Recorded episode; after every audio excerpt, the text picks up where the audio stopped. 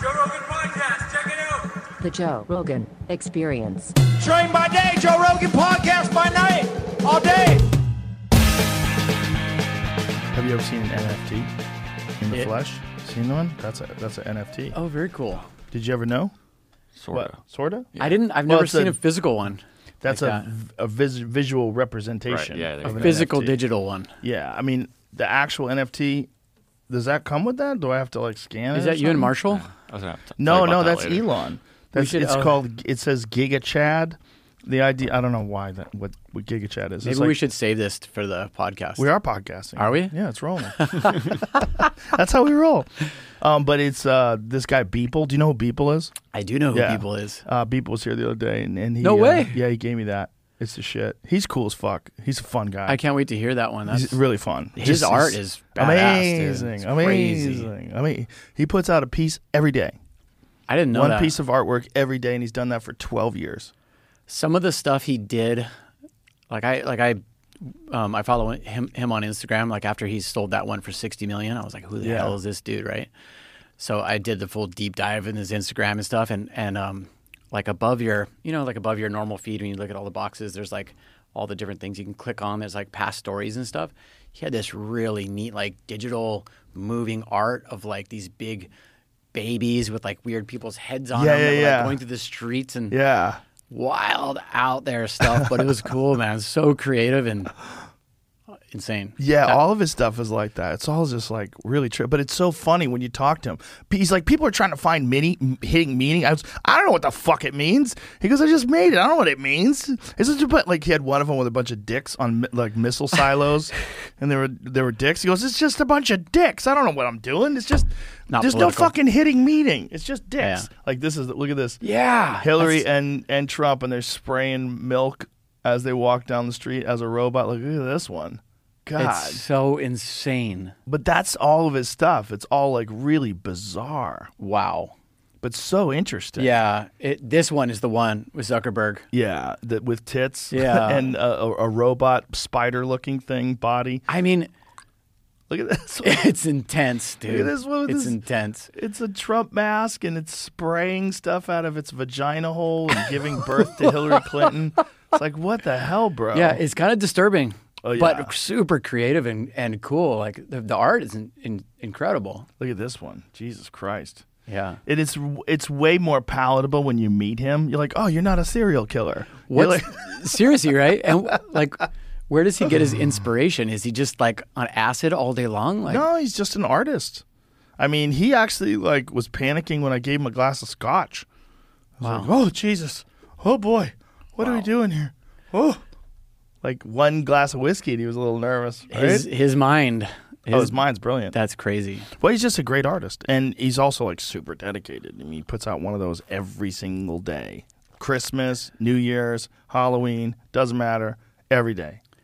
Isn't that weird? If you if you asked hundred different people in America if they could, if they know what an NFT is and know how to explain it, there's be such a low percentage that actually would, and yet that like this this dude named Beeple, like sold the the the most expensive artwork in history, right? Well, NFT. Yeah, it's not the most expensive artwork, but it's the most expensive NFT. The most expensive artwork is well more Crazy. than that. The most expensive painting, I believe, is that really controversial um, painting that they they're trying to credit it with being a Leonardo da Vinci, but I think it's in dispute, and then it's also in dispute as to how many people painted it. That it might be more than one. It's Sa- Salvador. Yeah, it's right. was Salvador Dali? 450 million is Yeah, four hundred supposedly fifty million the dollars. value. But Wow. But the thing is, like, someone bought it and they bought it. You, you don't know the history of this? It's a crazy Salvator Mundi. This this is a crazy uh, story. Someone bought it really cheap, and while when they had it, it was like painted over. And then they hired someone to do a restoration of it, which means like whatever the paint that was over it, they slowly, meticulously remove. And as they did that, they discovered there was a spectacular painting underneath it. So that's what it used to look like, like when it was all fucked up and there was like paint all over it and shit. Well, when they restored it and they realized what was underneath it, they started calling it the male Mona Lisa. But it's really controversial because some people don't believe that it's a Leonardo da Vinci, and some people believe that multiple people painted it. Like there's a different a different time period where the the hand was painted versus the rest Right. of the painting, and they think that like somebody might have painted it after the fact. And so they were gonna put it in the Louvre in Paris, right next to the Mona Lisa. That's what the the guy who owns it wanted them to do. And they were like, "Yeah, we don't know if this is real. We can't do that." And that's a huge problem. That's a huge problem. So he's got it on his fucking giganto yacht. So it's in some sort of you know climate controlled environment on a yacht. A four hundred fifty million dollar painting. a four hundred fifty million dollar painting that you don't even know if it's authentic or not. Well, it's it's real super, like, controversial. disputable. Yeah, because like there's a lot of people that are really good at faking Yeah. um, historical uh, artists. Like there was one documentary that I remember watching of this one guy who's ex- incredibly talented artist who can mimic the way Picasso painted, the way Rembrandt painted, and Yeah. he would develop these fakes.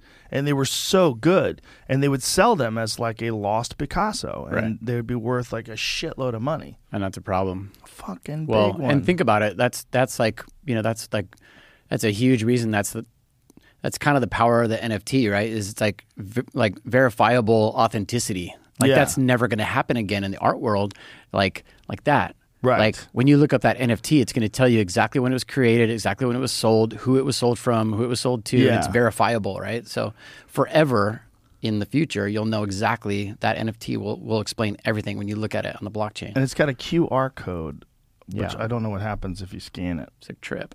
What do you think? I like it. I like it. Did you buy that? No, no, he gave it to me for free. For free. Is that But something the that uses, I was gonna say the uses go beyond art. Art is the first use for Right. an NFT. right? Contracts, receipts. It's the most obvious one, right? Yeah, yeah, yeah. But like all like airplane, like your like your boarding pass and all that stuff in the future will be NFTs. I've been kind of down a rabbit hole, like an NFT rabbit hole. Have recently, you? Yeah. Are you going to bit. start selling them? No, but I have really good friends that like live in the metaverse and they Oh, boy. they like buy and sell NFTs. They're like like um NFT traders and stuff. It's pretty interesting. Yeah, Jamie was explaining to me that the metaverse, the way um, fucking Zuckerberg has Yeah. done it, he just capitalized the letter. Yeah, And it's a different. It's like a they bought they they're starting the brand of metaverse, but that is that's like starting the brand of the internet right now. Like Yeah, you it's can't do that, How do you do that? How is he doing? or they're trying to. You know, But it's it was already a thing. Like the term metaverse was already mm-hmm. a thing. Then they they own it now. yeah, they took over someone's Instagram account.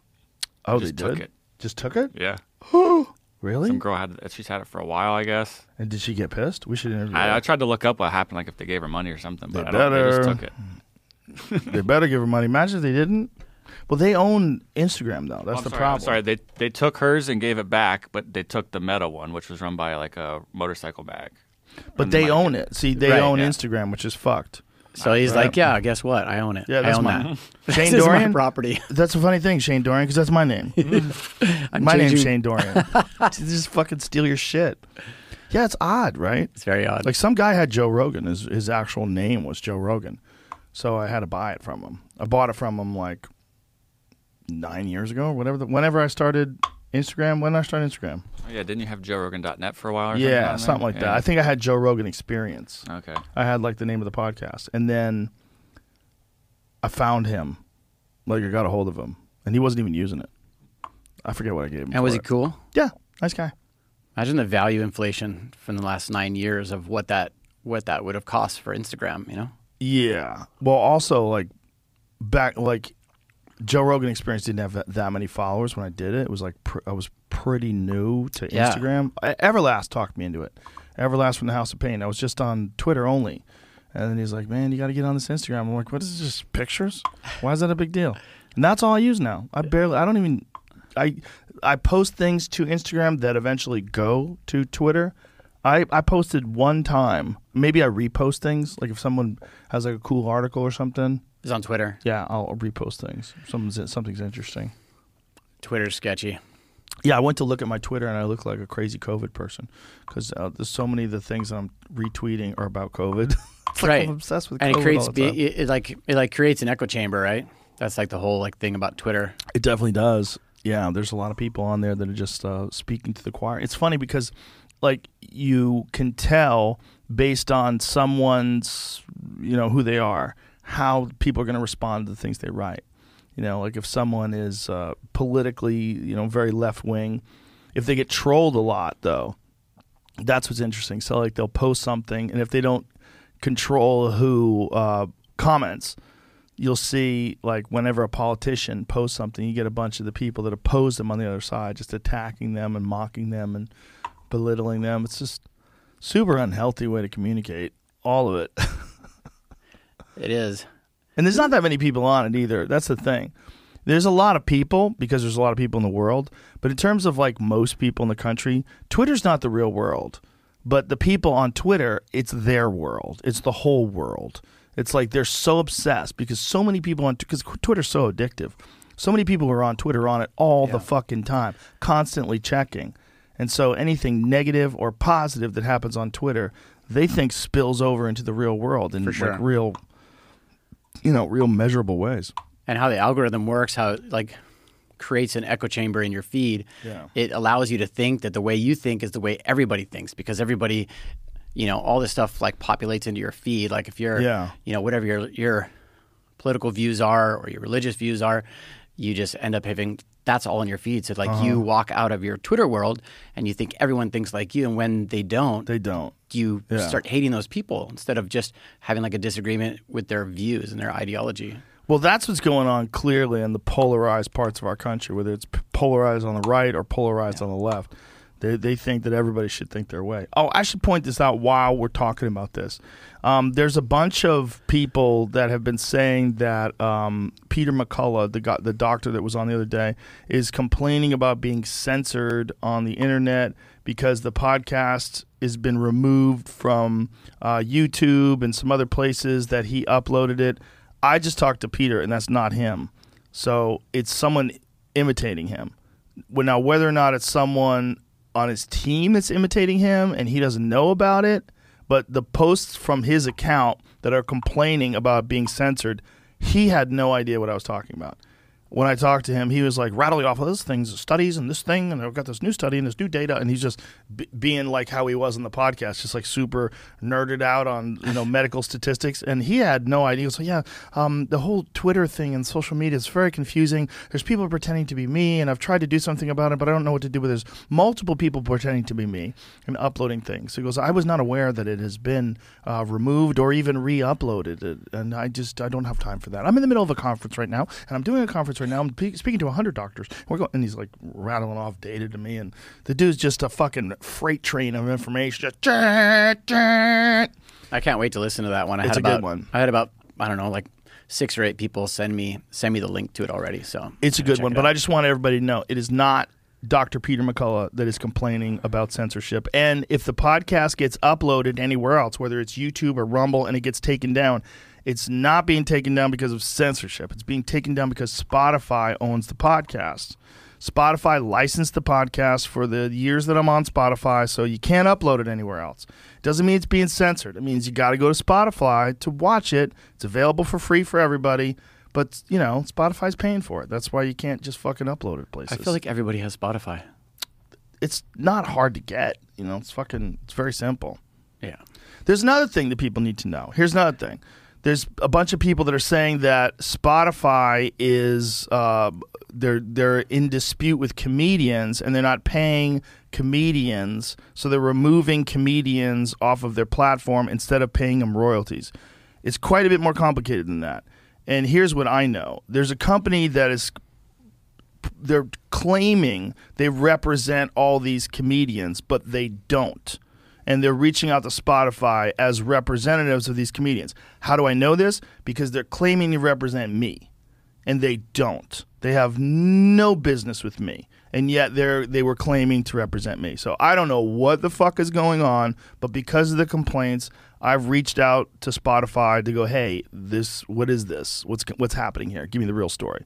And then I got from my managers that these people are actually claiming they represent you, which is 100% not true. So there's some fuckery going on. And most likely it's someone who's trying to like do something and uh, make it look like they're in business with all these high profile people and then do something with the royalties and try to get money for these people and maybe take a piece of it or something. I don't know what the deal is, but I do know whoever these people are, they're pretending that they represent me when they fucking for sure don't.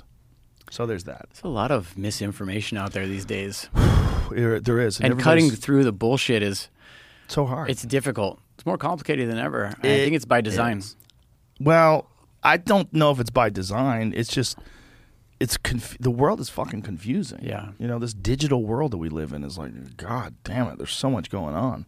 There's so many platforms and there's so much fucking material floating around and NFTs and NFTs. everybody has a podcast. Do you know there's 2 million goddamn podcasts now? Two What? million. 2 million. And w- Jamie, wasn't there like 1 million at the start of the pandemic? I'll check now. It's probably two and a half million or something. It now. grows like a fucking weed. Everybody has Everybody's a podcast. got a podcast. Yeah, everybody's got Yeah. one. I have people coming on my shows, uh, to my comedy shows, yelling out, "Will you be on my podcast?" I'm like, "N- "What? Who are you? Yeah, what what is happening?" April there was two million. So Yeah, probably by now there's like way more. May, Yeah, June, July, August, September, October, November. Oh my God, December. Oh my God, it's probably like another hun- uh, another Yeah. million. the same website. It didn't really update the the, the sites. I think it's kind of done by AI. But a year thing. before that, it was only one million, or a year and a half before Mm-hmm. that. Wh- whatever the when the pandemic started, I remember we were having a conversation. I was like, "How many podcasts are there?" And then we Googled it, and it was like nine hundred something thousand. So it was like close to. a That's million. crazy. No, that's all. That's already so many. This, crazy. This says 4.5 million Jesus. total podcasts registered What? around the world, according to podcastindex.org. And Joe Rogan's number one. That's crazy though. Think about nuts. how nuts that is. It's funny. One of my really, really good friends has a podcast, and uh, and he said, you know, we do my podcast, and I said, no. He's one of my really good friends. He's all, what? You go on Joe Rogan's podcast and you can't do mine, and you're like one of my best friends. And uh, but he's the kind of guy. He's one of these guys who s- likes to start things, but doesn't follow through all the time. So I told him, I said, I'll do your hundredth episode. Ah. So you got to prove to me that you're serious about this whole podcast thing, because you know a podcast can be easy to start, but Yeah. you know having like a like a track record, having like hundreds and hundreds of podcasts, a lot of people give up before then, right? That's like everything, though. That's like workouts, diets. well, I just figured it was important to Yeah. get my message across that. My time is serious, bitch. yeah, dude. Yeah, it is. It is. I mean, if you, I mean, you have a family, you have work Yeah. obligations. You're a surfer. Surfing must eat up a lot of fucking time. Not enough. I love surfing. So yeah, it doesn't eat up enough time, but it does. awesome. It's it's time consuming and you know, I mean it's one of those things in my life that I wish I could do even more than I than I already do. That is so awesome that that's what you do for a living. I love hearing that because like that's what everybody should strive for. Something that you love doing that you've been doing. Like you've been surfing for like how many years now? I'm 49. I started when I was 5. so a shit ton So of time. 44 years of doing something and you can't get enough of it. That's fucking amazing. Yeah.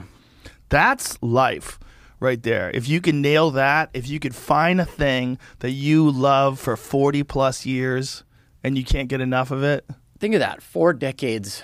4 decades of something that I'm like wildly passionate about still. Like I'm like Amazing. insanely in love with surfing. Like it's so it's it's, it's like it's it's like a massive part of my life. You know, you know how they say like, you know, like it's this is what you do, but it's not who you are. Like with surfing, I feel like it's it's who I am.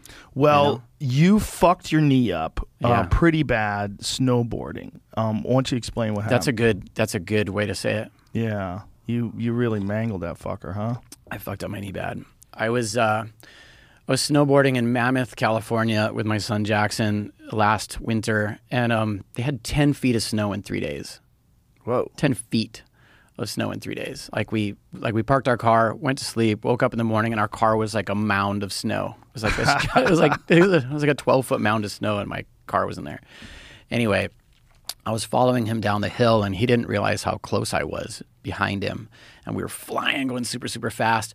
And then he just stopped on a dime to stop to wait for me. He thought I was like 100 yards behind him or whatever. Oh, no. I was right behind him, which is my fault. You should never do that. But I didn't really know that. So I was right on top of him instantly. And a snowboard's deadly, right? Like super sharp edges. And I just went, like I was on my my toe edge, so I just couldn't like stop instantaneously, and I was gonna run right into him. So I literally just tried to jump over him, because I didn't want my board to hit him and like Oh, my God. kill him.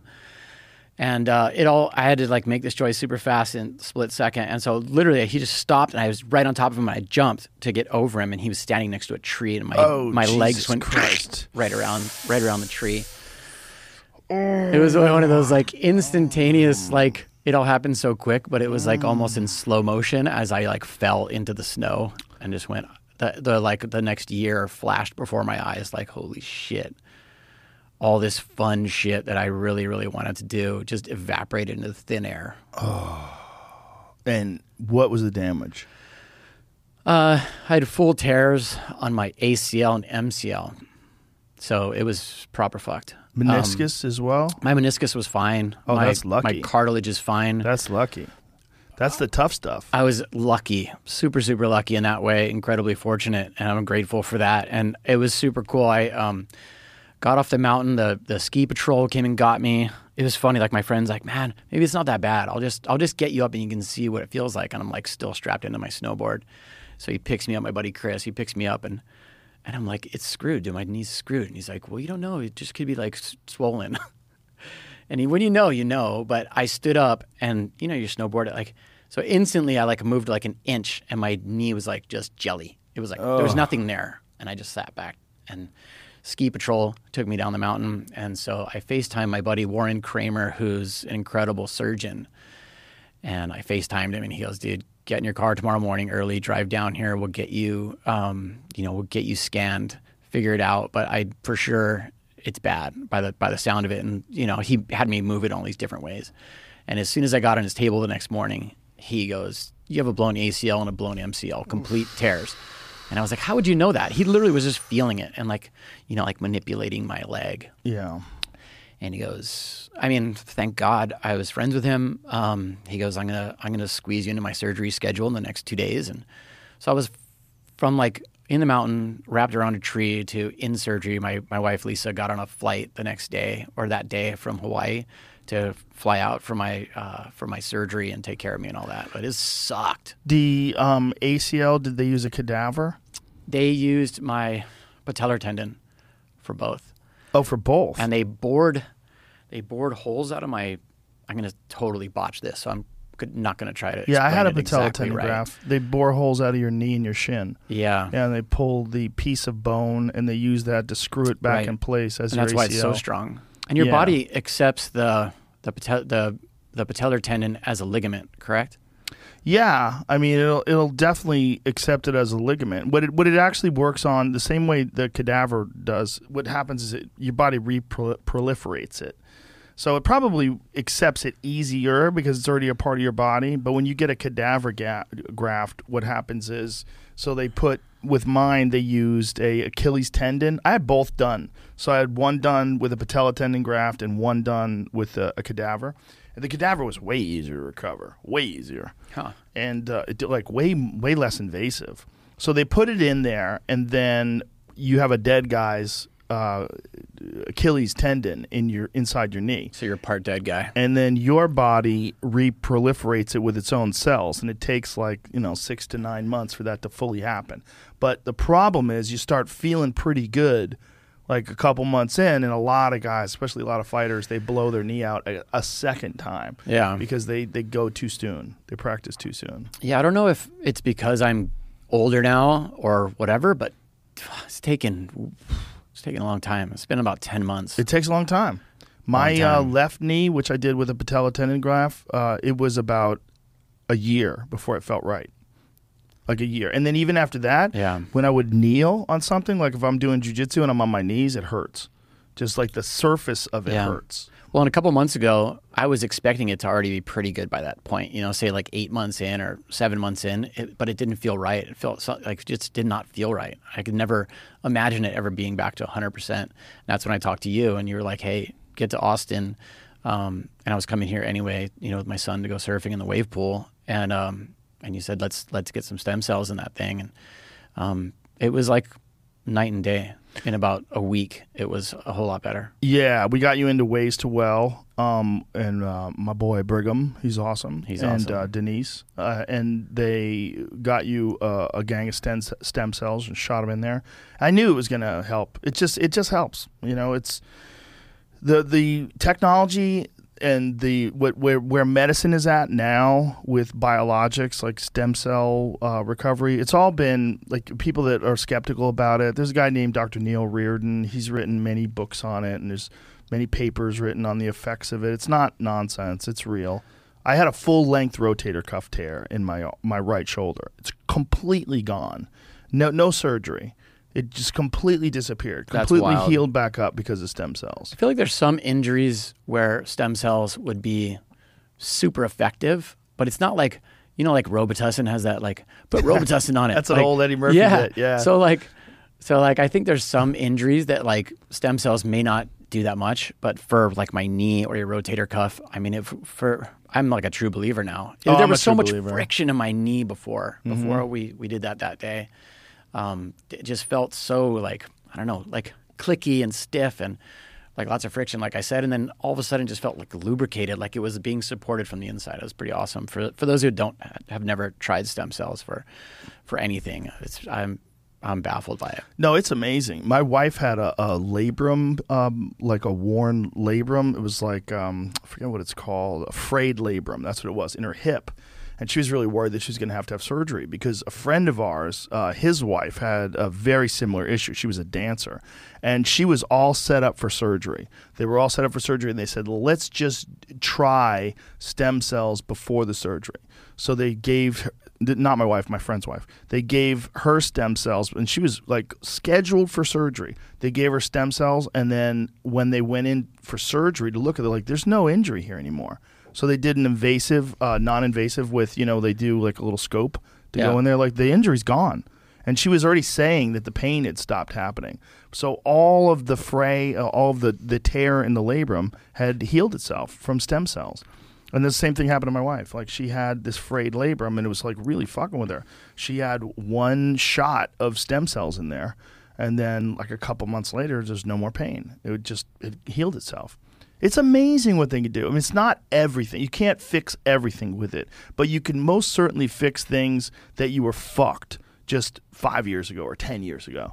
And I think 10 years from now, they'll probably have it even better. And if you go to other countries, they can do wild shit. Like I have friends that go down to Colombia and to Peru and Panama and they get stem cells down there and holy Jesus, they can just do all kinds of crazy shit. They just have you down there for 3 or 4 days and just keep shooting you up. Yeah. And I don't know if it's dangerous. I mean, I don't know why they can't do it in America. I, I'm not sure. I'm not sure like what the rub is, but the Yeah. FDA gets in the way and cock blocks the stem cells. Well, there's some fishy stuff out there that people are hawking, and, and there's some doctors that are, you know, like the stem cells thing, like I was saying this morning, is like a side hustle for some of these guys. And so I was like pretty kind of skeptical. And, and honestly, thank you for in, inviting me out here to do it. Oh, my pleasure. Because I probably wouldn't have done it if, if you hadn't. And um, I, I actually went and met with a couple doctors about my back years ago um, about stem cells, and the guys were sketch, and the and you could tell it was like a lucrative side hustle for them. And so I was so so psyched to you know like meet the Ways2Well guys. They're so legit and so super professional, and and just like talking to them, and I just like my personal experience has been insane. So thank you. My, my pleasure. My buddy John Wolf, who's the head trainer over at the Honor Gym, he went down to Colombia for his back. He went to the uh, uh, is it BioXcellerator? Yeah, BioXcellerator people, and they shot stem cells into his discs in his spine, into all the discs that he was having issues with, and he's like, "My God!" He's like, "They told me it was going to get worse before it got better because it'll be inflamed because of the treatment." And he goes, "But honestly, it really didn't hurt that bad. But within a couple of weeks, I started noticing I have more range of motion, more range of motion is back." Conceivably, what they think they can do, whether they can do it now, it's it's hard to say what they're what they're actually capable of doing in these other countries where they you know have like way more leeway to try Yeah. things out. But conceivably in the future, they're going to be able to inject into the discs itself, and you will grow more disc material. So for people like Wow. me that have had like a lot of back trauma. Like I've had from jujitsu in particular. Everybody I know that does jujitsu has fucked up backs. Wow. They all have fucked up discs because your discs shrink from just getting just smushed all the compression t- Yeah. And they call it um, disc degeneration disease, but it's not really a disease. It's not like you have tuberculosis. It's more wear and tear. It's just tear, and Yeah. and, and your disease, your your your uh, discs shrink, and the problem is doctors want to just start fusing everything. There's a lot of doctors. Yeah. mean, some doctors are more. They're they're looking at the the body as like a holistic unit, and like let's just keep everything healthy and let's see what we can do. Alternative to surgery to try Yeah. to help you, but a lot of doctors are like, it's time to cut. And Right. I have friends that have had back surgery, and the moment that they got out of back surgery, other things started going wrong with their back. And then it was like a cascade. It just kept happening.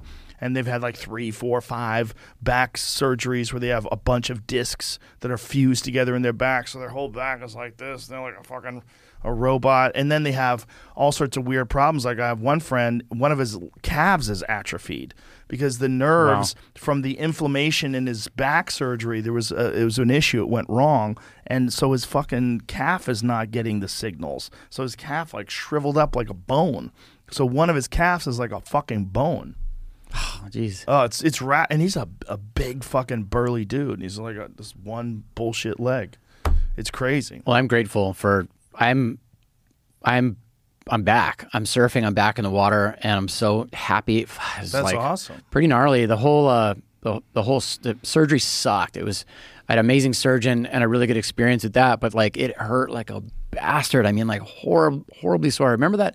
Remember that scene in? Uh, remember Kathy Bates? She was Oh, in that yes, really well known Misery. Misery. Remember when he wakes up and she has the Oh. sledgehammer? Yeah. And she goes whack to his leg. Ah. That's what I felt like. That's what my knee felt like. I felt like someone took a sledgehammer to it. Oh, my god! when I God. when I when I woke up back, you know, like in the in my in my in my, in my buddy's house after surgery, the pain was excruciating. Then they had me in on uh, Percocets, I think, Hmm. and um, I got off them as soon as I could. But oh, ugh, just I hate pain medication, all that shit. It's just gross. And now I'm like back surfing. My knees feeling better. I got a really, in, really, really great, um, like a Physical killer therapist. custom knee brace that I wear surfing. Oh, nice. yeah. So And it doesn't impede your movement. no, not really. That's not at great. all. Yeah. It's, so it's fit to the size It's- of your knee. yeah, it's totally customized to the size of my leg, the size of my knee, the bones, and everything. So, Oh, that's, That's great. great. So you can do stuff while it's healing and Yeah. it protects it. yeah, That's and I wear it hunting and everything. My, Oh, my knee that's brace, awesome. so I can hunt in you know gnarlier terrain and walk up and down steep mountains. And if I fall and eat crap, I don't hurt my knee. And so, like right now, there's no pain in it. Is it? Does No it pain. feel weaker? A little bit of weakness, yeah, for little sure. bit of weakness. Yeah, I mean, my the size of my thigh went down. Like, I think I lost like an inch of the of my like the like the circumference of my my thigh muscle and my just my leg right there um, by about an inch. in Isn't the that first wild like how quick in the first happens? like three weeks. Like immediately. Yeah, Just it's like your away. brain turns off the signal to your your muscles. Like, okay, I want to shut this thing off. Well, that was what was happening to my friend's calf. Yeah, It's weird. like yeah. But I've had other like I don't want to like shy people completely away from back surgery. Like my buddy Eddie Bravo, his back was fucked. He had no disc tissue. There was nothing in between the two. It's just bone on bone on his back. He was excruciating pain all the time. And then they replaced it with a, a titanium disc. They put an artificial disc, and it works. I mean, he doesn't have any real issues. It was a little sore for a while, and you know, took a while to rehab it, but it works. Think of all the shit all the all the injuries that that we've had and our friends have had that like 50 60 80 years ago you basically would have just been like a cripple Oh, yeah. for the rest of your life Oh, yeah. and now they're just like oh yeah just i'm feeling great i'm back to snowboarding Yeah, yeah. You you would have no fucking knees. yeah, like i'm going snowboarding next month i can't wait i'm so Why Are you excited doing that again? because snowboarding oh rules. my it's amazingly awesome. I had and my my Oh. kid is obsessed with it now. And my oh. I'm gonna take my wife. My wife loves snowboarding, so we're gonna go to Colorado, and I'm gonna just chill. No more trees. Everybody says that, and No then more you start having fun. aerials. You start fucking coasting, and you just yeah. I'm gonna keep my snowboard on the snow. No airs, no cliffs, no trees. I'm gonna snowboard with with, with my daughter Charlie.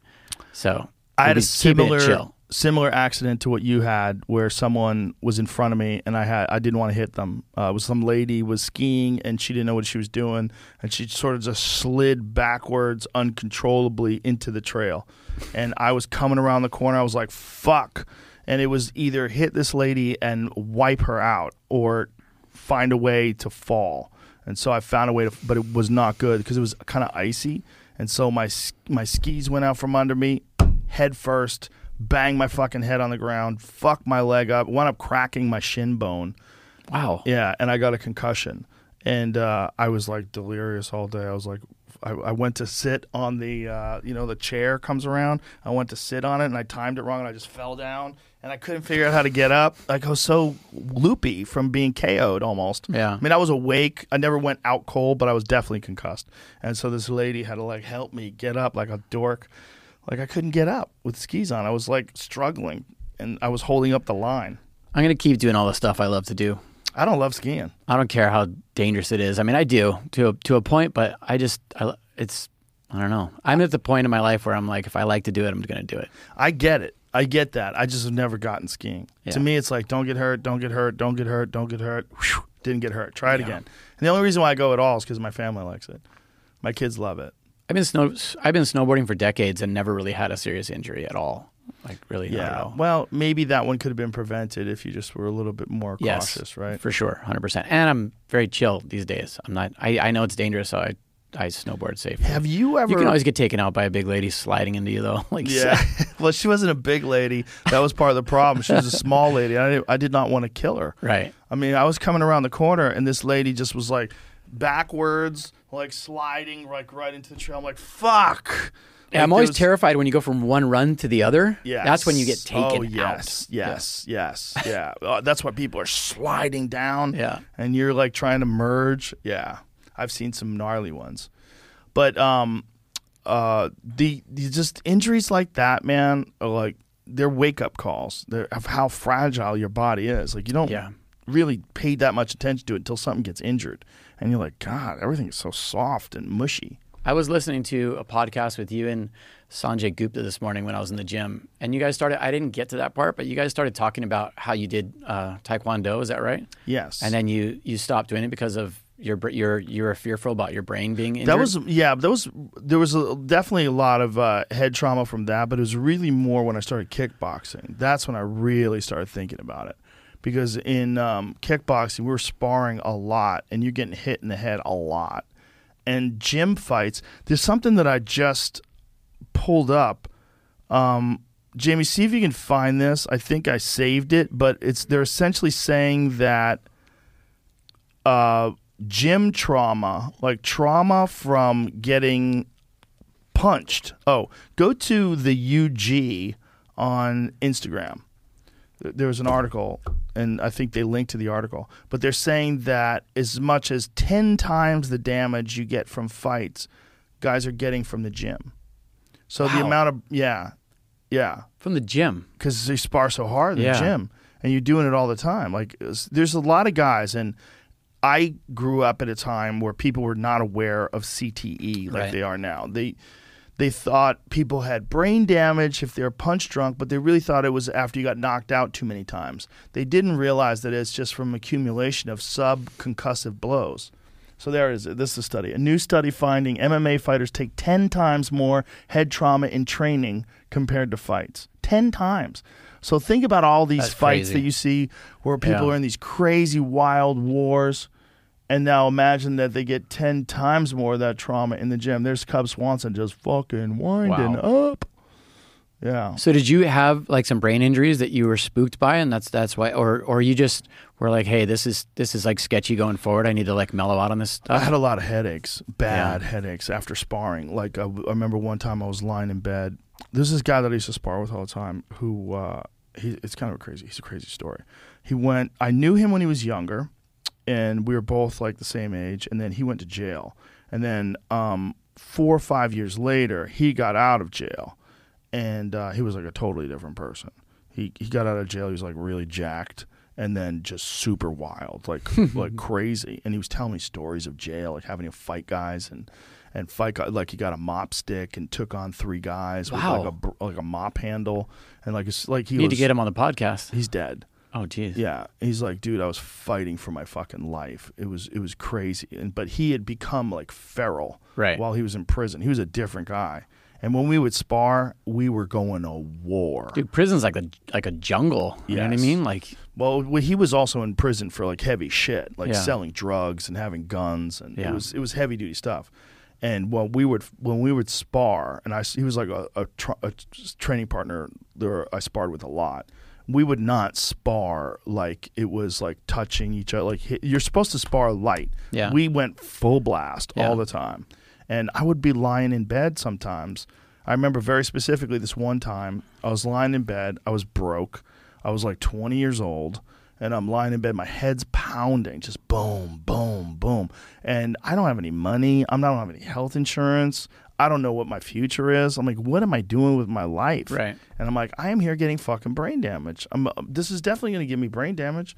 I'm like, my head is killing me, and it's just from being punched in the head. And I that's just think- scary. yeah, I That think is really scary. all the years of sparring, like how many times I got hit in the head, and it was starting to. I'm like, what if one day it's, I'm gone?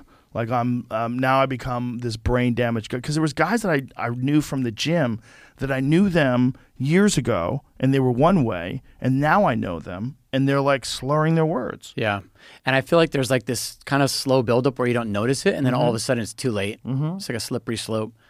Yeah, for sure. The reason I was asking you about that is because when I was listening about it this morning, I was thinking about um, I've had a lot of radical concussions from surfing, and, and I had about five of them within like a four year period. Really? And they become successively easier to get.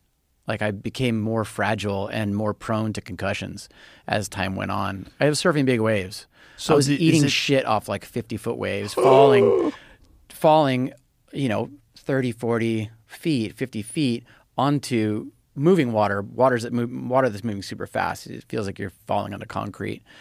Um, and I was getting really horrible, horrible concussions where I was throwing up and like nauseous for 48 hours and like just really bad situations. And I never really equated it to brain injury. I don't know. I just didn't really know that that's that that like I, I didn't really know that concussions were bad for you. I just figured they were bad. They were like sore and they're painful and they're horribly you know they sucked when you're going through it. But then it's no big deal. And then about two years ago, I was on a boat trip and I met this guy Fred, who's from California, and we started chatting about what we do. And um, he owns the Brain Treatment Center in California, and he's like, "This is what I do. I have this brain treatment center." And um, and he's like, next time you're in California, you should come by and get an EEG, like get a reading of your brain, and then you can just see what it looks like after all these concussions you're telling me about. And so next time I was in California, I did that. I got a I got an EEG, and then it was really cool. Like one of the scientists from the company, we did a rad Zoom call, and so he he took me through my whole like my scan report with all the data and all the charts and what it meant. And it was so surreal. He was telling me I'd never met this guy in my life. This guy named Spencer, and, and he goes, he he was he was telling me specifically about myself, about stuff that was so detailed and so nuanced about my personality type and and who I was that it was stuff my wife probably wouldn't even know. It was that he could read that from your brain yes. scan. He Like, goes, well, like, "You're like this, like like your thought processes, like your like your like your strengths and how your brain works, and and here's where like you you for sure have all these like really detailed things about like." Um, like if I study a lot or read a lot, I get super exhausted. At the time, I was getting like crazy exhausted, like brain fatigue, and like, um, you know, like I love to read. When I read, I get like horribly tired and fall asleep right away. I couldn't read. Um, and I had a lot of like ADHD style like uh, symptoms, like you know brain fog, um, like mental clarity issues, uh, forgetfulness, like leaving things, just being a space case, but like kind of really extreme. And I felt like it was getting worse as I got older. And so, and and so the next time I was in San Diego, I went to the clinic and I got this this uh, like a week's worth of tra- of of brain treatments. Have, have you ever done brain treatment? No. It, it was a trip. Was So the cool. the San Diego is that the place where they use magnets? yeah Yeah. So They that, do. My friend Cat Zingano went there. She's a fighter for the UFC. Yeah. She um, had this wild fight with Amanda Nunes, and uh, she won the fight. She stopped Amanda, but in the first round, she took so much trauma that it fucked up the cortisol levels Yeah. of her brain. Her hormones were all out of whack. She was gaining weight. She was depressed. Yeah. and her body wouldn't move right. Like her her coordination was all fucked up. And she got all of her movement back from this these this magnetic training. Yeah. I know they do it with a lot of soldiers as well. Yeah. So, so I guess the reason I was telling you about mine is because my experience has been been super good. It's, it's Yeah? helped me a, a ton. Yeah. What was the effect of it? So I had a week's worth of in clinic brain treatments, which are like I think they were like 45 minutes long each time. I did a week's worth of that in, every morning in San Diego, and then um, they sent me an in-home unit that I did for 30 days. It's really cool. Like so, based off my EEG, like my brain scan, they they do like a. It's almost like I'm doing like uh, those invisible teeth aligners right now, like braces. Invisalign? Yeah. Yeah. So like you know when they do that, they scan your teeth. They show you what your teeth look like now, and they show you what your, what your teeth are going to look like in a year or six months or whatever it is. And like week by week, it gets closer to this finished finished product. It was kind of similar to that. They go, here's your brain, here's what it looks like, and basically your the back of your brain, the middle of your brain, and the front of your brain. I, I don't know this stuff very well, right? But um, they are three separate parts, but they work as as one. And you really want that alignment. You want the, the back, the middle, and the front to have alignment. Like all the, the energy and how you process information is all fucked up if if the if if, if the signals are crossed. Right. And if your brain's not aligned, back, middle, and front, you're going to have issues, major issues. So in mine, the back was fine, the middle was pretty good, but the front it was completely off and and like this like you want to see like basically on the chart you want to see like this mountain range all in the middle in one like Mountain real range. steep like a chart like What, a little and what is it representing? Is it representing brain function? brain Like- function yeah and how you process information and so they were like look you have here's where your problem is it's in the front of your brain and a little bit in the middle and over all these treatments it's going to be it's going to be toward like here's where you are now here's where your brain would be optimum and it's and it's your it's like my brain it wasn't like here's the optimum brain it's like here's it's like showing me my teeth all jacked up and where my teeth are going to be in six months when it's finished and so they use like this personalized, um, like artificial intelligence reads through like hundreds of thousands of brain scans that they have. So it's like if I have a certain type of brain, they have an optimum, like artificial intelligence basically spits out like a program for my brain. So I had like a USB. So they sent me they sent me this really cool in in home machine and a, like a little USB drive with my brain data on it. So I click it in, I turn it on, and put the thing on for 30 minutes.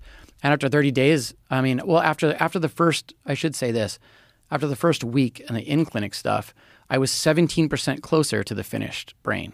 Wow. Yeah, and I could see it. That that how I said it was like the the, the brain activity on the chart from the scan. It should be all three: the front, back, front, middle, and back should have a, a steep, like a mountain range in the middle. And my front was like dull and short and off to the side. And after one week, I was 17% closer to where my brain would be when it was totally optimized and perfect. In a perfect world, how often would you do it? Well, your brain is interesting because it's not like a muscle. Like say say I started doing curls with like 30 pound dumbbells every day and my muscles got jacked after six months. And then I put those things down and never did it again. My arms just go back to normal, right? Your brain's not like that. Your brain, once you like say you have a perfect brain and you get you get punched in the head by um, Usman 100,000 times and then your brain's all beat up.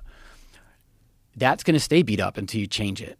So if you have brain treatment and it works really well, it pulls your brain back in a more in a more optimized type of situation. And so for me, once my brain after the 30 days, my brain was in a lot better shape. It, everything was aligned. And I can note I noticed I had first thing I noticed is I had a whole lot more energy in the afternoons. I used to have to drink like an energy drink or whatever it was. I, I, I needed some sort of boost in the afternoon to like stay super sharp. Um, and then I immediately had more energy. I would get less brain fatigue from reading or doing research or, or you know, and then I was more clear, like more more mental clarity. I just felt way sharper.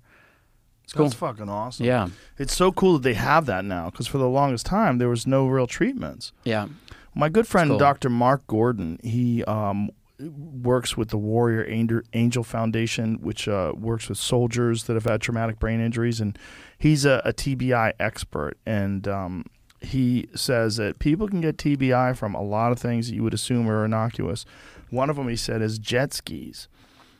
And I go, Huh. really? He goes, yeah, man. He goes, this thing where you go, ah, bang, Yeah. bang, bang. He goes, every time you're doing that, when you're you b- uh, wide, riding waves and bouncing up Yeah. and down, he's like, your brain is sloshing around inside your head. I go, no way. That can give you brain. He goes, oh yeah. He goes, soccer. He goes, when you're headbutting that Yeah. ball, that that can give you CBI or TBI. You would never think with surfing. No, I never thought that. And then I'm really good friends with a bunch of big wave surfers, and a lot of them were starting to have brain issues. Really bad. Because you're you you're you're having these huge wipeouts where you're falling like free falling for stories, right? And then Yeah. you get smashed, and the wave rattles the shit out of you, like really crazy. And your brain is like inside of fluid inside of your skull, and it's just like rattling back and forth like crazy. And What was the gentleman's name that uh, came in, the big giant football player guy with the iron neck? Is it Mike Jolly? Sounds right. Um, he developed this uh, this piece of equipment called the iron neck to uh, strengthen your neck that will help prevent a lot of brain injury because a lot of brain injury is having a weak neck and your head just gets fucking whipped around. Yeah. And so he has this um, this. You, do you know what an iron neck is? I don't. It's like a halo that you put on and you tighten it down, and then it has a bungee cord on the back of it. So you pull against the bungee cord, and then you rotate your neck back and forth, and you can adjust the tension on how hard. Look, I, mean, I have a video. I'll show this to you, Jamie.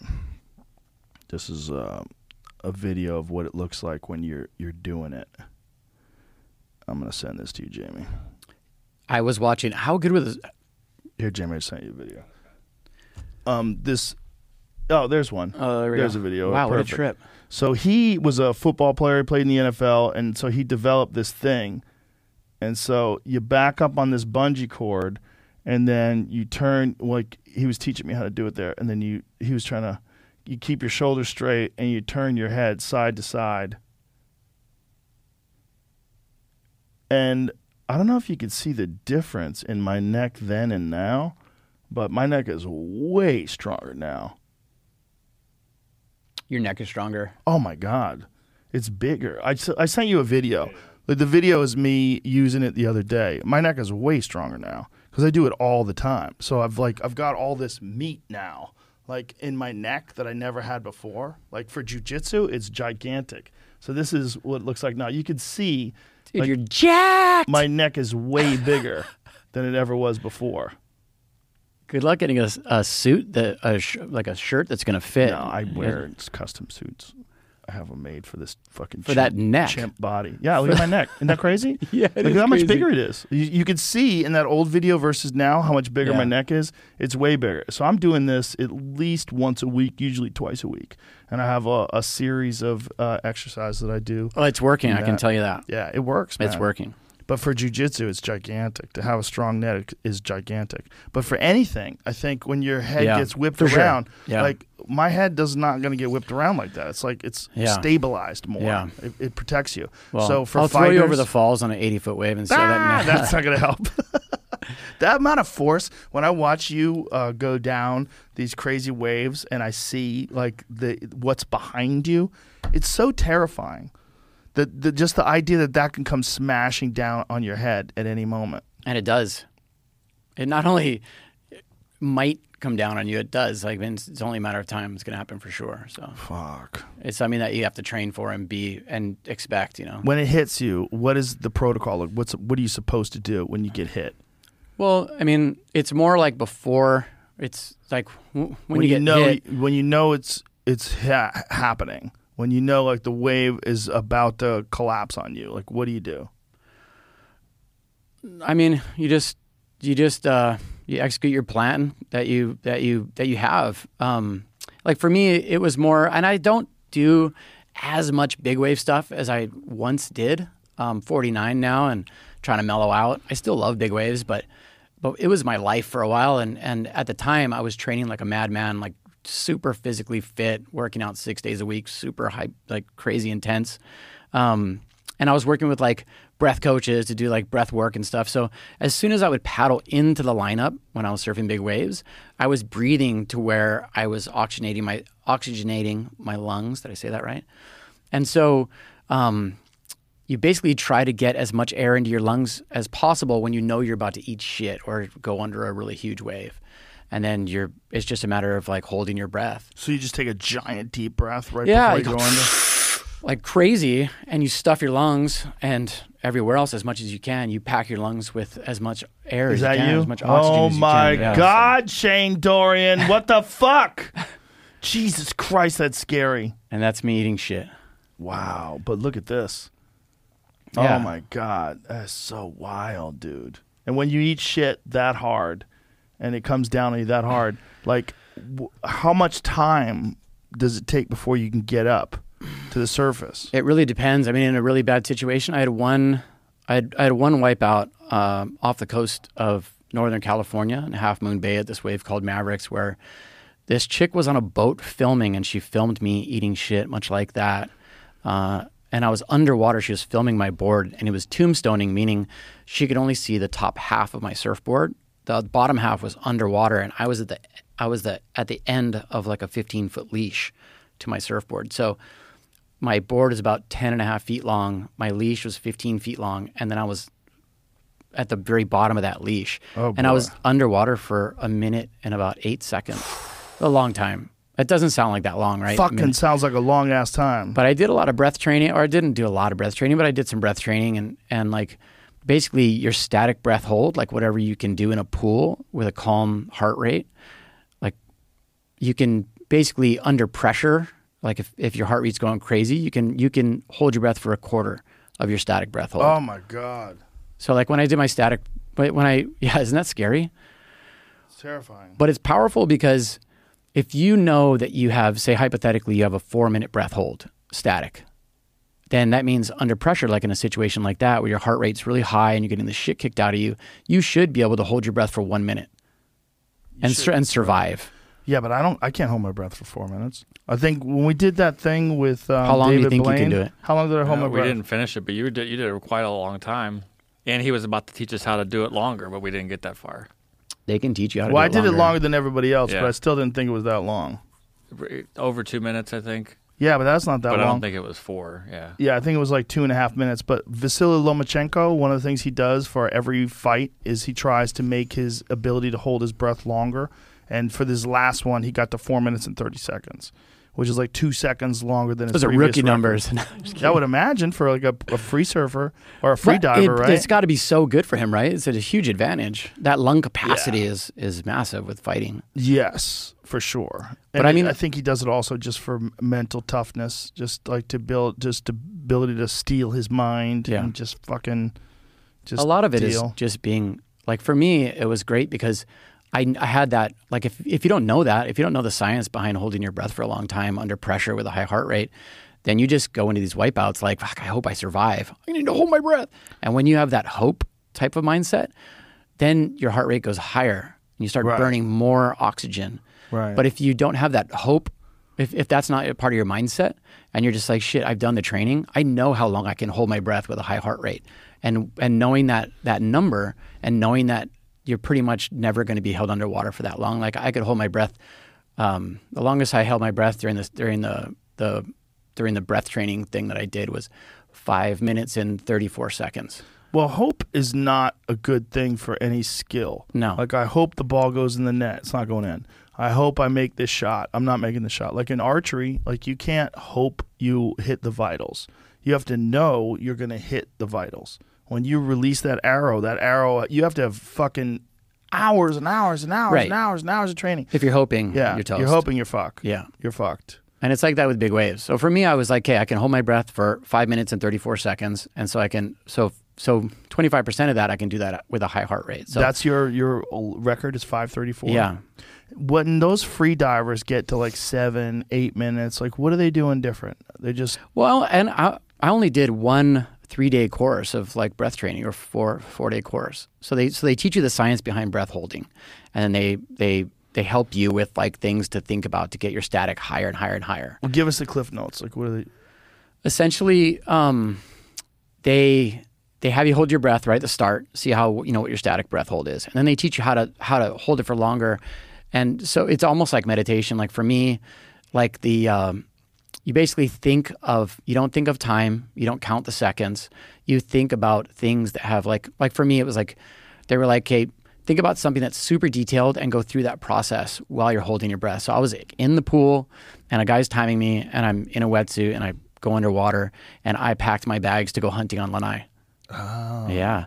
So I was like, "Hey, I, I so I started holding my breath, and went underwater, and I was like, "Hey, what do I need for my hunting trip on Lanai? I need, I need how many arrows do I need? Three dozen. and then I was like, okay, I get my broadheads. Then I got to get my, my boots. Okay, now I got to get my waterproof boots. Now I need to get my like sneaking shoes. Okay, what socks do I need? Like super detailed, super boring stuff that you know really well. And I went through that whole packing thing. And then I like literally, I got in my truck in my mind, drove down to the airport, got on the plane, flew there, got off the plane. It was like all this stuff was happening. And then I didn't know how much time had passed. And then after, and then you know, you have that involuntary uh, urge to breathe. You know, have you ever hold held your breath for a long time and all of a sudden you go, "Mm," Yeah. your stomach starts doing this thing where it's like telling your brain you need to breathe now or else you're going to die. It's not true. So when you do these breath holding classes, it's really neat because they tell you like when that urge to breathe that tells you you need to breathe right now or you're going to black out or die or whatever it is, especially if you're underwater. It's really scary, right? And so they teach you to go, okay, you need to hold through these these these uh these big contractions. And so like these contractions are are happening and you're not paying attention to them when you're like in this meditative type of mindset and that's how you can hold your breath for a super long time. So when you go through them, it, d- does it ever get easier when you you hit those things, or Yeah. is it just something you learn how to deal with? It's super uncomfortable, right? And so Yeah. you learn to deal with it. You learn to go, okay, this is totally normal. I know I can hold through multiple minutes of this this these contractions. This urge. Yeah, so then you end up like not even paying attention to them. Really? Yeah.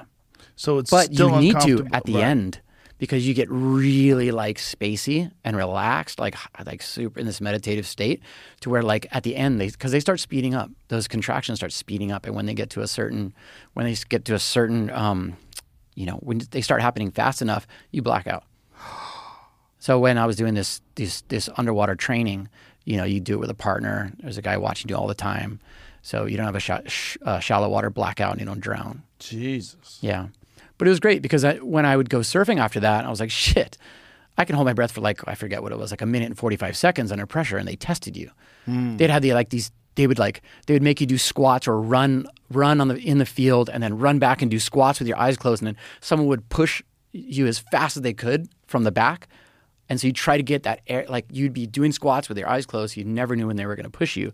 And they would push you. And then as you were falling into the pool, in one second, you had to try and get as much air as you could. It was very similar to wipeout surfing. So, you, so from the moment that you realized you were going in, you had to as fast as you could. And then as soon as you hit the water, there was two divers in the water. They would hold you underwater and like spin you around like you're in a washing machine. Oh, whoa. Yeah. And then they would let you go. And then right before you got to the surface, they'd pull you back down and pull you back down. And they had watches. So they would be like, okay, Shane can hold his breath for a minute and 45 seconds under stress. And so they would do it until you blacked out. And did you? And they'd black bring you up. Yeah. Oh my god. A couple different times. Fuck that. Yeah, it was horrible. And I felt like I had like um, concussion type symptoms after it. So for two days we did this kind of training, and every single night I went home and like threw up and Maybe you were getting gross. concussions. yeah, but it was it was worth it. Yeah, I would it- imagine. Yeah, it was Like, great training. The knowledge. This. It made me yeah, it made me more confident, made me stronger, and and um, it helped me feel safer surfing big waves. So I would imagine for someone that does what you do, that's a prerequisite. Like you have to have that ability to hold your breath that long. there's some guys that do what I do. And they just roll up on the boat or roll up on the cliff and check the surf. Oh, it's 60 feet. And they're like, I'm out there, spark of dirt, just start smoking a cigarette. Just, Oh, there, dude. Yeah. I mean, some of them don't train at all, smoke cigarettes, like have big nights right before surfing. And you really, at that point, you're hoping for the best. You know, you're playing, playing with fire. Yeah, what happens when one of those guys gets sucked under? Yeah. And there's been a bunch of guys who died that I, that I, that I, that I've known, you know, really close friends passed away surfing big waves. So it's nothing to, it's nothing, nothing to mess with. Have you known anybody that got bit by a shark? Yes.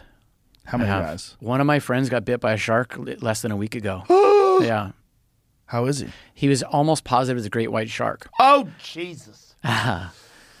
And how's this? It was in Hawaii.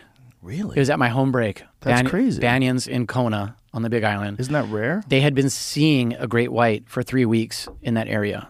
A lot of like the, a lot of like they have like manta ray boats and dolphin boats and like whale whale watching boats that go out. And I'm buddies with some of these guys, and they've been seeing a great white. They've been filming it on the surface. This big, big like a 12 a great white. And this guy, his, his name is Jared Williford.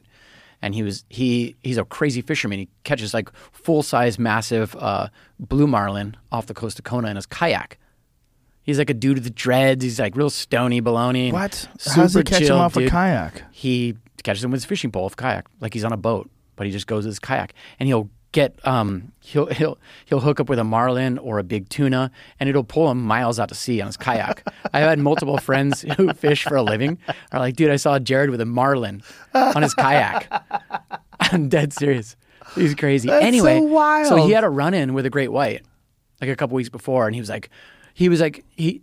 He, um, he was like telling guys at the beach, "Oh, I had a run in with a great white when I was on my kayak, and everyone, you know, just figured he was full of shit. Like, it's no way. And then next, you know, and it's on on the. I, I should pull it up on my phone, but it's so there's webcams at a lot of these surf breaks now, and at my home break at Banyans, there's a webcam now. It's a Surfline webcam. So 20, 24 hours a day, there's a camera, and so his attack is on camera. Yeah, yeah, this is it. Whoa! Video of surfer being attacked and dragged underwater by shark at Banyans on Hawaii's Big Island. Wham! Nails him right there. He's down. Now he's gonna pop up and swim to that guy. Yeah. So there's a video. This is the video right here. Oh, play this. Sweet baby Jesus. This is where I grew up surfing. I don't know. What, Where's the video? there it is. Click on that. So this is my Oh, home break screen. where I, I've been surfing this since So I was that's five years Jared. old. That's that. Now, right after this wave, you'll see it comes and wham, nails him right He's there. underwater. He's down. Now he's gonna pop up right there, whoop, and swim to that guy. Whoa! So that was a girl Got next to him. Whoa. A girl was paddling out next to him. Shark comes up, grabs him, takes him underwater, and he comes up and hangs onto that girl's surfboard. His board's gone. Oh my God. You can see the size of the shark's huge too. You don't see it much. You don't. No, you just- see the fin though come up. Oh. So it grabbed the board and him. And how badly did he get bit? It it shredded his forearm pretty much completely. Oh my God. And so and so my wife was just just the other day my wife um, my wife was talking to the girl who was there in that video who was next to him. So shark comes up, just nails him, takes him underwater, and she's just sitting there like, holy shit, this guy's toast. He's dead for sure. And she was thinking she was dead too. And then all of a sudden he pops up right next to her. And the shark's still right there, and she said it was moving like crazy slow, like a big slow submarine. You know how scary that is. Oh and it's shallow there. It's like four feet deep, where where they were. This massive tank of a shark is in four feet of water. And just sucked him under. And his it shredded his arm. Did It they didn't put it? suck him under, dude. It grabbed him with his freaking jaws and pulled him under. And did he get his arm fixed? Like Yeah, so he is still in the ICU, or he's still in the hospital. wow. Still. And so I haven't talked to him personally, but um, it shredded his arm like hor- horribly bad. I think he might have lost function in, in some of his fingers. And anyway, this this girl who was right next to him, so his board is gone, and he was gushing blood like crazy, like hemorrhaging blood. And so she was on top of her board paddling.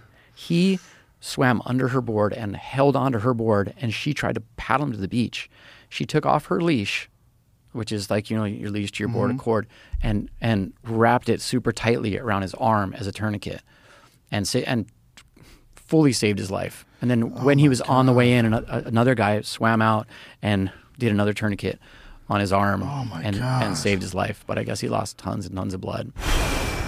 The guy's lucky. Yeah, extremely lucky. Unlucky and lucky at the same time. could have been could have been so much worse. Have know? you ever had an encounter? I have.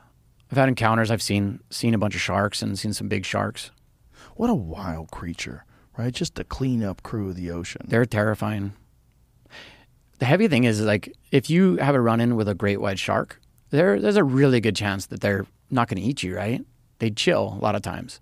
But if they're hungry, if they haven't eaten in a I don't know how how how, how often do great whites eat, Jamie?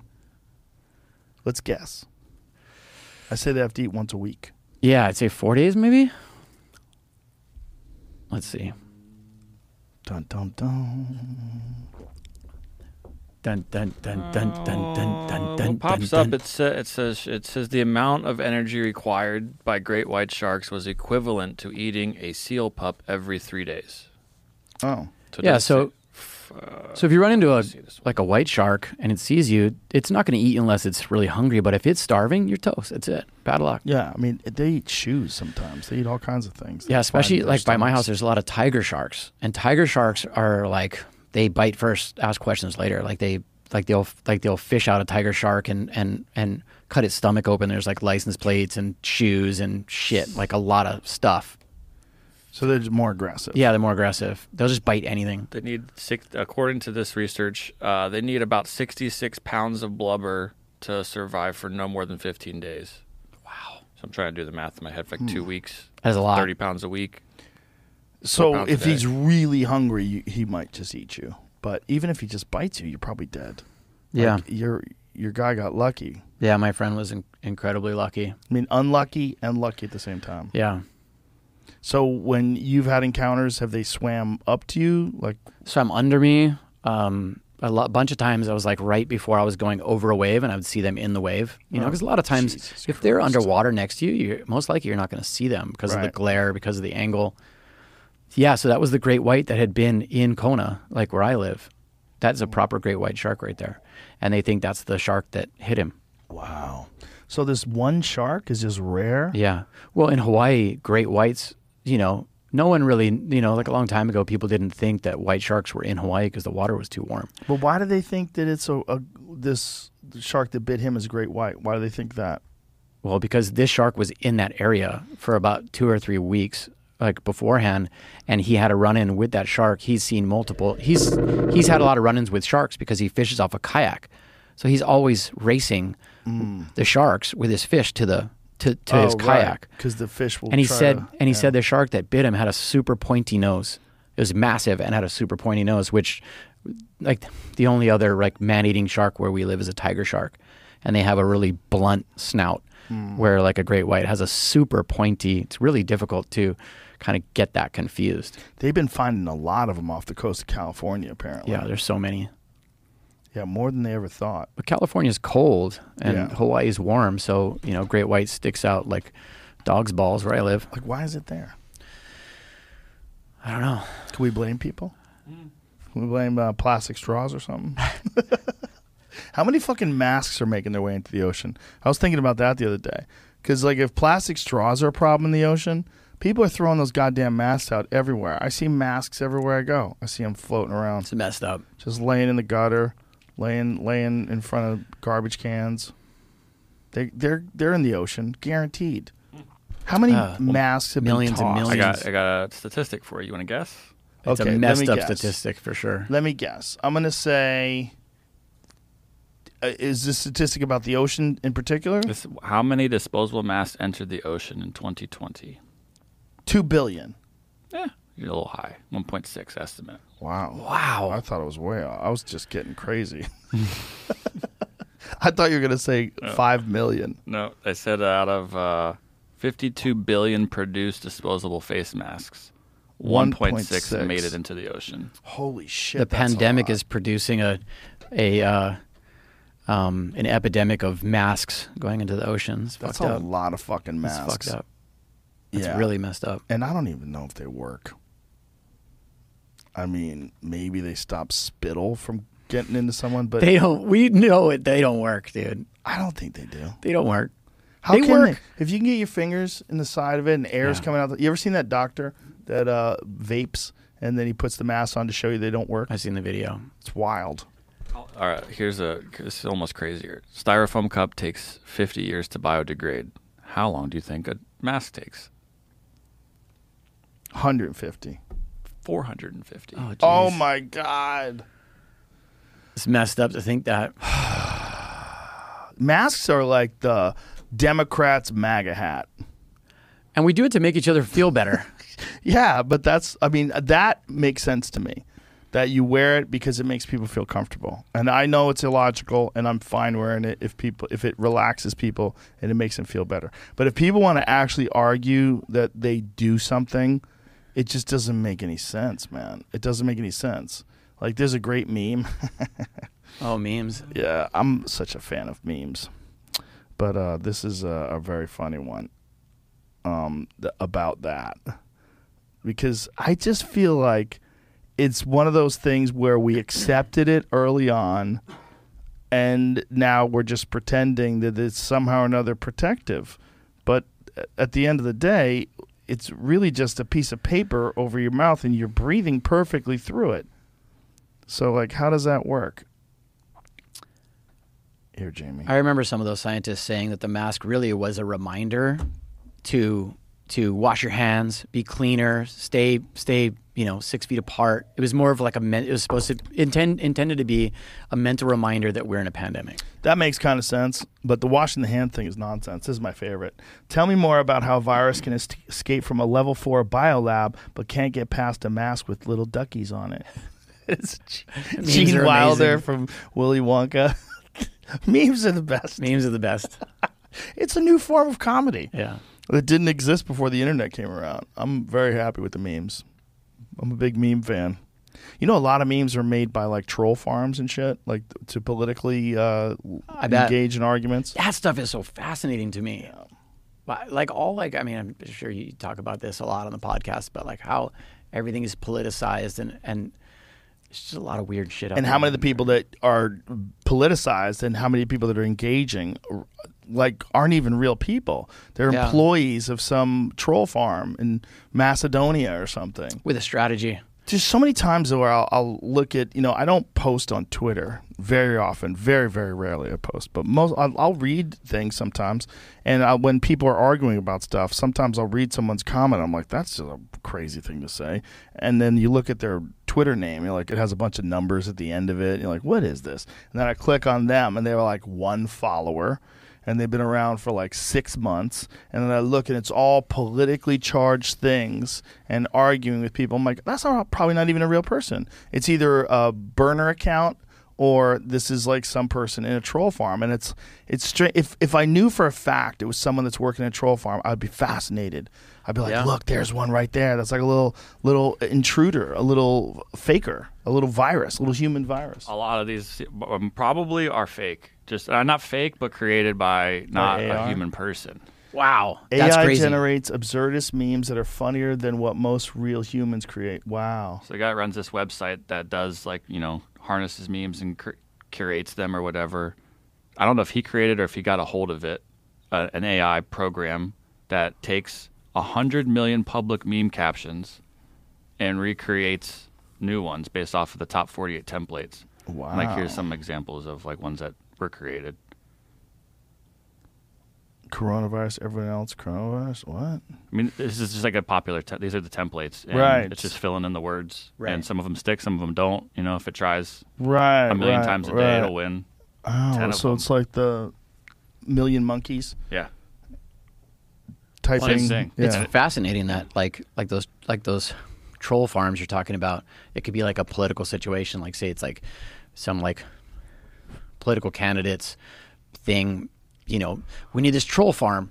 It could be that, or it could be like who who knows some huge corporation in America, and then it also could be like Russia or like North Korea or some Yeah. crazy thing, which is super weird that they're interested in our politics. Yeah, they're interested in our politics, and also we're interested in our politics. So I guarantee you that political parties hire people to create memes and to go on and argue about things and to pretend that they're lunatic right wing people or pretend that they're lunatic left wing people to upset the people that are on the right or the left, you know, with their crazy fake posts and they do it just to rile people up and get people arguing. You know, there's just so many of them. And it's it's just it just makes sense. It's like you remember those Nigerian scammers? You have won a million dollars. All you have to do is contact us and give us your bank account number so that we can deposit the money. Then they clean out your bank account. Like that's the same. It's basically the same kind of deals. Like Yeah. they found a loophole. They found some weird thing that can allow them to do something. It's just what's the motivation behind it? That's the question. It's like why would they do that? Well, if you're from Russia or from a, another country that's an enemy of the United States, they're basically just trying to fuck with democracy. They're trying to lessen our our confidence in how things work. and undermine. Yeah, undermine everything that we do, Yeah. and they're wor- it's doing it. It's working, for sure. It's great. They're doing an awesome job. Congratulations. Yeah, that strategy is working. Like, We're so vulnerable. We're so great. vulnerable because we're so politically polarized. well, and if you, like, you know, in the past, if if I didn't agree with what you were saying or what you believed, we would still be friends. Mm-hmm. You know, these days, if I don't totally agree with everything that you say and everything you post on Instagram, then you're a bad guy. I can't be friends with you anymore. Yeah, I have I- friends like that that are like, because we don't have the same beliefs, Yeah, those people are idiots. we're not I- friends anymore. I, I don't. I That's really I won't up. subscribe to that. Those people can eat shit. Yeah, There's- I agree. I, have a lot of friends that I don't agree with. Uh, that's fine. That's totally to cool. agree with you. Yeah, you just have to be a everybody's nice different, person. man. You just have to be a nice person, be, be a good person, and be able to articulate your interests or the- like- arti- articulate what your opinions are on things, and we can talk. and have a conversation. And at Yeah. the end, if I don't talk you into what I believe, that's fine, man. You know what I mean? yes. Like that's got to be fine. I, I feel like there's, I feel like we have this momentum towards if we don't agree, then something's wrong. It's nothing's wrong. Well, We everyone's tribal. different beliefs. this is a weird time where everyone feels like they have to have allegiance to their tribe and they have to be like Yeah. steadfast in their their set of belief Yeah. systems in order to be accepted by the tribe. It's fucking dumb, man. It's dumb and it's confusing, and I don't see it get any better. I don't see it getting any better in our lifetime. I think this is just how people are going to be from now on. Do you think it's a trend that's just going to continue getting more? It's going to get worse. I feel like it's accelerating. Yeah, it's, it's accelerating. Yeah. It's accelerating and it applies to everything. It applies to sexual orientation, gender, polit- politics, the way you feel about the environment, climate change, um, trans kids in sports, like everything. Everything's politicized and everything's polarized, and everybody has these predetermined predetermined belief systems that they adopt. If you're a right winger or you're a left winger, you just like adopt this pattern of thinking that this is I'm on the left, so I have to be all for free and available abortion, and uh, I want gun regulation, and I want this and I want that, and you know, Ticks every box yeah, on and your side. and and uh, and contradictory things too. This is where it gets really weird. Like voter ID is racist. It's racist to require someone to have a voter ID to, re- to register to vote, but you have to have an ID because you need to have a vaccination. So in order to use any facilities, you need to be vaccinated, and if you're going to be vaccinated, I need to have an ID, and you have to have a vax card, and that's okay. But that is like, if you want to think of what's racist and not racist, if you look at the statistics, it's the there's a large percentage of African Americans that are not vaccinated, Yeah. and they don't want it and they don't trust it, and there's good reason historically. If you look at like the the Government's done a lot of experiment, shit. yeah, The African American community. especially the t- t- Tuskegee experiment. That one's the worst. They, when they uh, had these people with syphilis and they didn't treat them, they pretended they were treating them. They just let it. They would wanted to see what happens if, you, if syphilis goes untreated, and they did that from 1930 something and 1970 something. And while they were doing it, in the middle of doing it, the fucking cure for syphilis came out. So all those people could have been cured easily. They had penicillin, and they chose not to give so it to messed them, up. and they did it willingly. Yeah. And that's the fucking CDC, by the way. That's the CDC did that. It's crazy. Crazy. Crazy. That's hard to believe in these this day and age. You know what I mean? Like looking back at that and go, that was real. Bro, they did it for almost 40 years. And the agenda's different now, right? Like I, I feel like it's so like that whole like. I it it was funny because I almost texted you the other day to see where that uh, Ghislaine is that her name? Yeah, Ghislaine Maxwell. I was going to ask you where, if if if you knew somewhere where I could get updated, because I was fascinated with that trial. Yeah. like I really wanted to get like updated, like unbiased news about what was happening, like what was you know being talked about, like you know you know what was not able to be talked about and what was, and you know what kind of information was going to come out. And you can, I could not find it. And then like that Lance Rittenhouse trial, I could couldn't not find Kyle- it. Kyle I- Rittenhouse, yeah, yeah. Kyle, Kyle Rittenhouse. I couldn't. I couldn't Yeah. look at anything without that coming up. It was insane. Right. It was like that. That was that- everywhere. Yeah, the Rittenhouse uh, trial had the best marketing team in history. Seriously. Well, the Rittenhouse crazy. trial was public, right? So you could see his testimony. But it was a public for a reason. Well, it was not a federal case. See, this is a federal case. And the difference is in these federal cases, they don't allow cameras into the courtrooms. Gotcha. I'm pretty sure. Make sure that's correct. But it sure felt like the re- the real reason. is that correct, do you think? I'm pretty sure I would make sure. I think that's correct. Um, you, what do you think? I felt like you the reason was because they because we were all supposed to get crazy angry about it and fight about it. You know. Well, um, yeah, there's a little bit of that, and it's a spectacle, and I think they wanted to put it on parade, and I think they had entirely too much faith in their prosecutors, their prosecutors who turned out to be, uh, you know, not very good. But the amount of misinformation with that trial was Yeah. insane. Okay, yeah, here it is. Um, electronic media coverage of criminal proceedings in federal courts has been expressly prohibited under the Federal Rule of Criminal Procedure 53 since the criminal rules were adopted in 1946. So for all those years, there have been no cameras allowed in federal court. so, even though that's there's no, so even if there's no cameras allowed, like how much information is allowed to get out with the press in a Well, federal that's a good question because they they banned that um, Maxwell trial tracker from Twitter. I saw that. I don't. Is there a reason for that? Yeah. Because oh, you go. And Yeah, yeah. and Jack Dorsey stepped down the day that, that the trial started. Yeah, that was that's coincidental. He was planning on stepping as down for a while. you know. I'm friends with Jack. I'm joking. No, I know. He- I'm starting a, a he was looking. To, he was looking to get out a while ago. He he's happy to get out. He wants to do other. Things. But on the day that that that, that you know, I'm just saying it's. I mean, maybe kind of they trippy. started. it's kind of trip. Maybe they started dropping the hammer after he left because he was probably the last firewall for free speech uh, Twitter, on Twitter yeah. because he's a staunch advocate of free speech. He really is, and he's. I mean, it's hard to believe because you're like, oh my god, what are you saying? You fucking shill. Twitter is full of censorship. Yes, it is. But Twitter's not just Jack Dorsey. Jack Dorsey actually advocated for two versions of Twitter. One version of Twitter, his proposal was one version of Twitter would be censored and moderated the way you see it currently. Another would be the Wild West. It would be anything goes, anybody can post, Yeah. enter at your own risk. I think that would have been a fantastic idea. You know, as long as the people don't dox people or threaten people's lives and that kind of shit. You or, can't say anything anymore without getting deplatformed. it's very hard. Yeah. It's very It's hard. crazy. People are getting banned and they're getting um, videos taken down for fucking nothing. Yeah, For, for nothing. Um, so, what is the reason why the tw- the trial tracker was taken down? Uh, so I, will, as I say this, I'll like add a caveat. This is the reason that was explained. It doesn't mean that it's you know accurate, legit, or good reason. But they said that this account was being used in uh, manipulating practices and spam ways. They were it was used previously for other purposes on Twitter, and they changed the name to like Maxwell Trial account when this was happening.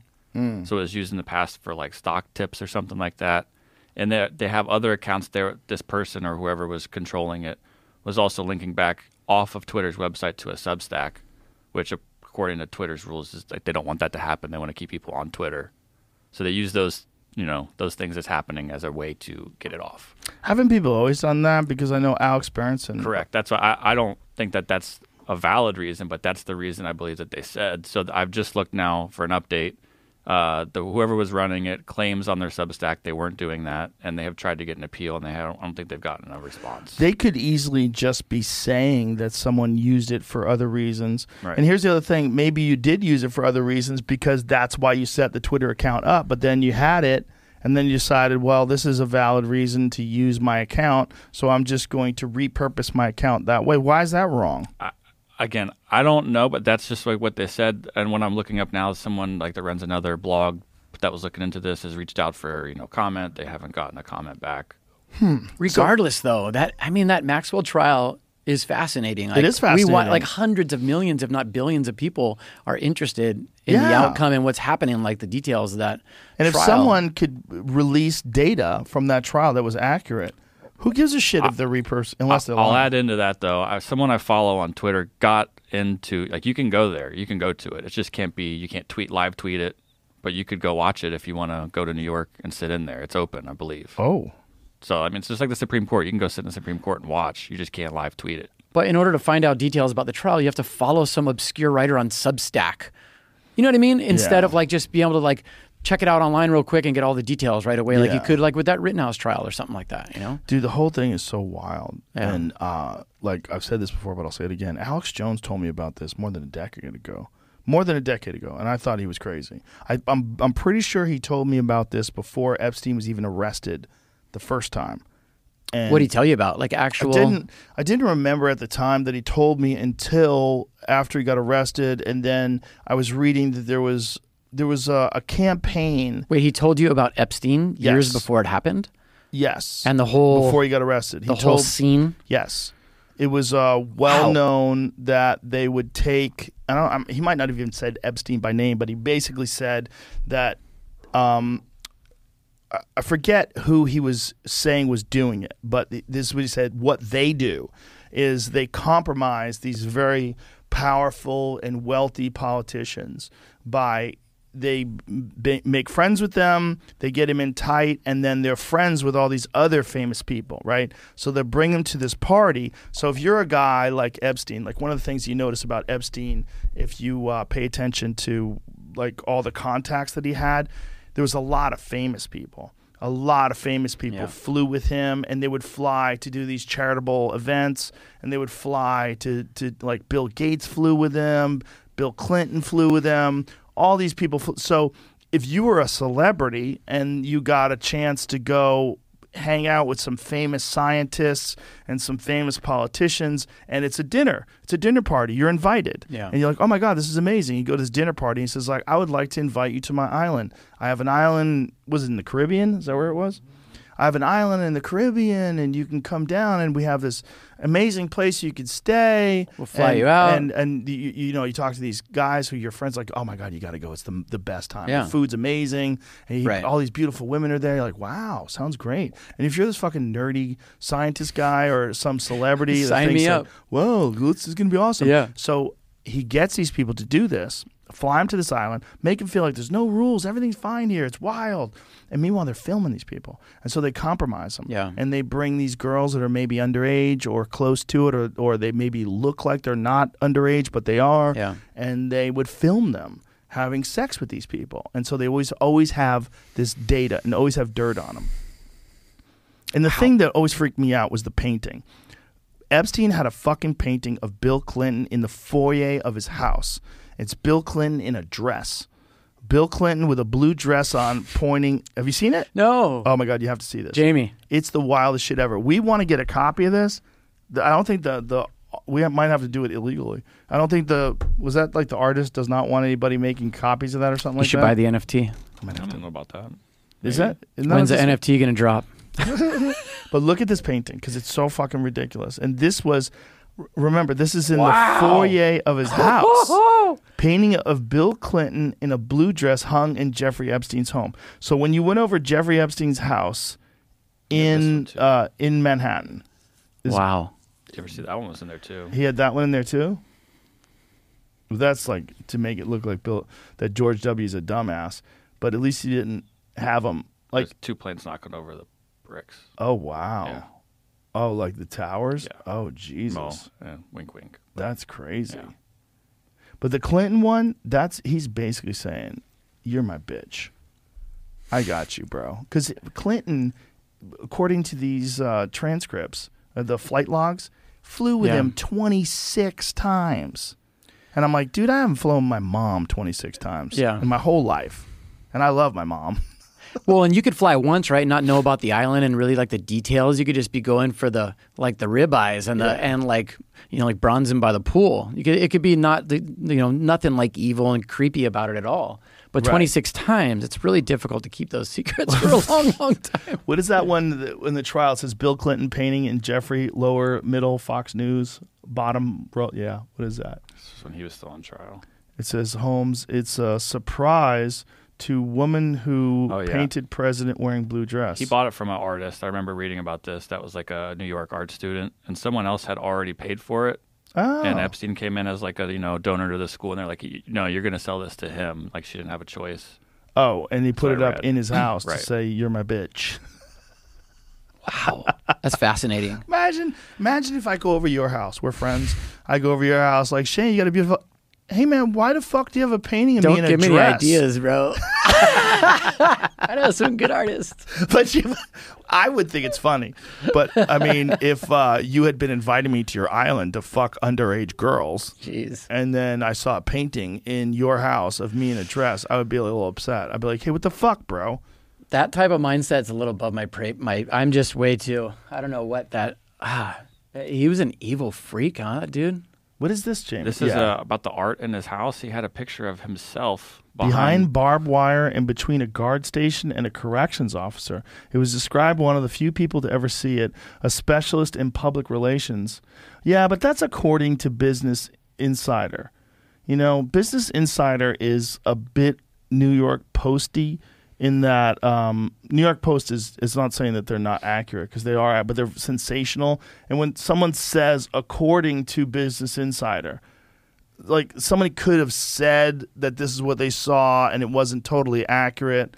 Like if you don't have a photo That's of what I it, was trying to. Look. I thought there's gonna be photo, more photos in this, but they're. I'm sure he had some there. creepy art. The crazy thing is he had that fucking building that a guy gave him.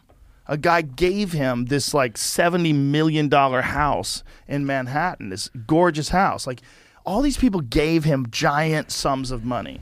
Like th- there's a bunch of CEOs that had to retire because it, it turns out they were giving him like 150 million dollars. It's like why did you give him that much money? Because he had you by the balls. Yeah, you, you had to. Right? Yeah, they had to. Yeah. He probably said, "Listen, you're worth 18 billion dollars. What do you give a fuck if you give me 150 Let me show you this little video Yeah. that I have on my phone. If you want your you problems. and uh, Yeah, a 14-year-old yeah, girl. heavy, Yeah, heavy, heavy. heavy. Well, this is shit that Alex Jones was telling me about a decade ago. And this is shit that that that we're talking about, but I mean, I, I, I feel like this needs to get out. I feel like this needs to be covered, and I mean, I it's, it's too fascinating. It, it, with what's happening right now, to, to have people not be able to learn about it. They're keeping this trial as low key as possible for Yeah. a giant trafficking trial. It's a, s- Yeah. a sex trafficking trial. Yeah. and they're keeping it as low profile as is humanly possible. You well, and Maxwell's the fall guy. She's Yeah. the fall guy for everybody. By the by the looks of it. it. Well, And if she's not, it would be way better to be way more transparent. It seems like she was heavily involved. It seems like she was recruiting girls. It Well, seems yeah. like- I don't think it was as simple as she's a fall guy. No, I'm not saying that. I'm sa- she for sure she is, but I think there's way more people involved that are not being brought into it. Right. Yeah, maybe. Well, the also the question is like, who is she? What is she? Is she intelligence? Is she from a foreign country? Right. Is she, you know, is she Mossad? Like that was the thing about uh, Epstein. Like, is he in the Mossad? Like, what is this? Like, what? Who are they compromising people for a specific purpose? Like, what's their overall plan? Right. Was it all strategic in some way? And the the people that think that he didn't get murdered are the confusing ones to me. Like smart, I had Steven Pinker in here, and he was trying to tell me that he thought that Epstein killed himself. I go, what? And like, Pinker had been photographed with him. He Wait, he him.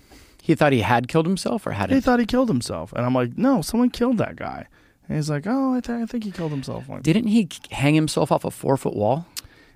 whatever he did, the injuries to his neck were not consistent with someone who has been hung. They were consistent with someone who is strangled because there was fractures in the neck bones that are consistent with strangulation. Somebody who wraps a fucking rope Right. around your neck and chokes you to death versus someone who's like hanging. Because when you're hanging, all the weight apparently, according to uh, this guy, Dr. Michael Baden, who's that famous autopsy guy who was on that autopsy show on HBO, he broke it down. Let's see if we can find where he breaks it down. But there's a fracture in one of the neck bones in Jeffrey Epstein that is inconsistent with hanging, but very consistent with strangulation. So it's very common in people that have been like ligatures, where they fucking wrap a wire around your neck or a rope and just choke you to death. And the also the ligature marks were down on the lower part of the neck, which is what happens when someone chokes you. Whereas if it was up here, that's what happens when you're hanging. Because you, when you're hanging, it gets stuck, you know, by your jaw, and it gets tight there, and, and that's what gets you. well, and Epstein was in a category where it was a real risk that he he would commit suicide, right? Just because of the situation, like it all. And a lot of times with people like him, I think that they have them in like a maximum security, like by themselves in a room that makes it really difficult to kill yourself, right? everything was and, wrong. Everything and wrong. The there's a wrong. camera that wasn't on. Yeah. You see, Michael Baden, Epstein evidence points to homicide. Play it so we can hear what he says. The brother's been asking that from day one. I like how that's music. Do, do, do, do, do, do, do. Is that that music or is it music from something else? we don't even know Two who was tabs. Can you go to the beginning? Because in the absolutely right, beginning, I think, is where he explains. and is here to reveal the uh, that the Epstein family needed help. Well, I was asked by the brother, the next of kin, to be at the autopsy. And at the autopsy on day one, there were findings that were unusual for suicidal hanging and more consistent with uh, ligature homicidal This is what I wanted. which included And it was suggested at the time that he committed suicide by doing what? by, by hanging. Uh, at the time, he was found allegedly hanging by uh, a uh, homemade ligature of sheets. Are you saying you don't think it was suicide? I think that the evidence points toward homicide rather than suicide. Why? Because there are multiple three fractures in the hyoid bone, the thyroid cartilage, that are very unusual for suicide and more uh, uh, indicative of strangulation, homicidal strangulation. Let's take a look at what the medical is. examiner stated. That's all I want uh, say. That's crazy. Yeah. So when I had Pinker on, Pinker was one of those guys that got sucked into that. So he was photographed with uh, Epstein, and Oh, wow. he was very unf- he was very sorry that he got mixed up with that. But like a lot of scientists, the guy donated money to science, and he enjoyed scientists and hang and they thought probably it was a cool thing to do to go hang out and party, and you know. But he was like, "Oh, I think he killed himself." I'm like, "I don't fucking think he killed himself." And that was what uh one of the things that I was pointing Yeah. to was Baden pointing out that uh, it was more consistent with strangulation than it was hanging. If you look at all the factors that had to happen for there to be a question mark on his death, Yeah, there's no way you can like be like a someone who's thinking clearly and think he, that he that he killed himself. he's one of the Zero most chance. important witnesses ever, the most important defendant ever in a case that involves dozens of extremely powerful and extremely wealthy people that may have participated in sex crimes. And there's no guards, and the They're sleeping. cameras don't work, and he's hung, but the hanging it doesn't match the evidence, which points to strangulation rather than hanging. It's so fucking fishy. Since when do prison guards, in a situation like that, just happen to just be like both taking a nap Oh, at the we're same? Hey, let's both sleep right now. Yeah, Let's do this. fuck out of here. Those prison guards are either suicided by now or they're driving Lambos and living in like Beverly Hills and like monstrous mansions. yeah, I wonder what they do with those people. Oh, they're toast. Uh, but if you if you did want to kill the guards because the guards knew too much, like how would you get away with that? Well, and it's I feel like it's it's like a murder pyramid scheme. Yeah, the more people murdering. you kill, The more people you have to kill, yeah, right? Because those people tell people, yeah, Yeah. it's fucked. Ah, That's why. Epstein guards to skirt jail time and deal with prosecutors. Oh, how convenient. They're fine. Just gonna- Don't ask any questions. chill. It's all, Snitches it's all stitches. misinformation. Says they admitted to falsifying records, but will not go to jail for that. Oh, they falsified records. Uh-huh. What did they say? I That was not correct. willfully and knowingly lied on forms stating that they made required rounds checking on inmates the night of Epstein's suicide. Wow. The guards were sleeping and surfing the web when they should have been monitoring the maximum security federal prisoner. Hmm. Maybe.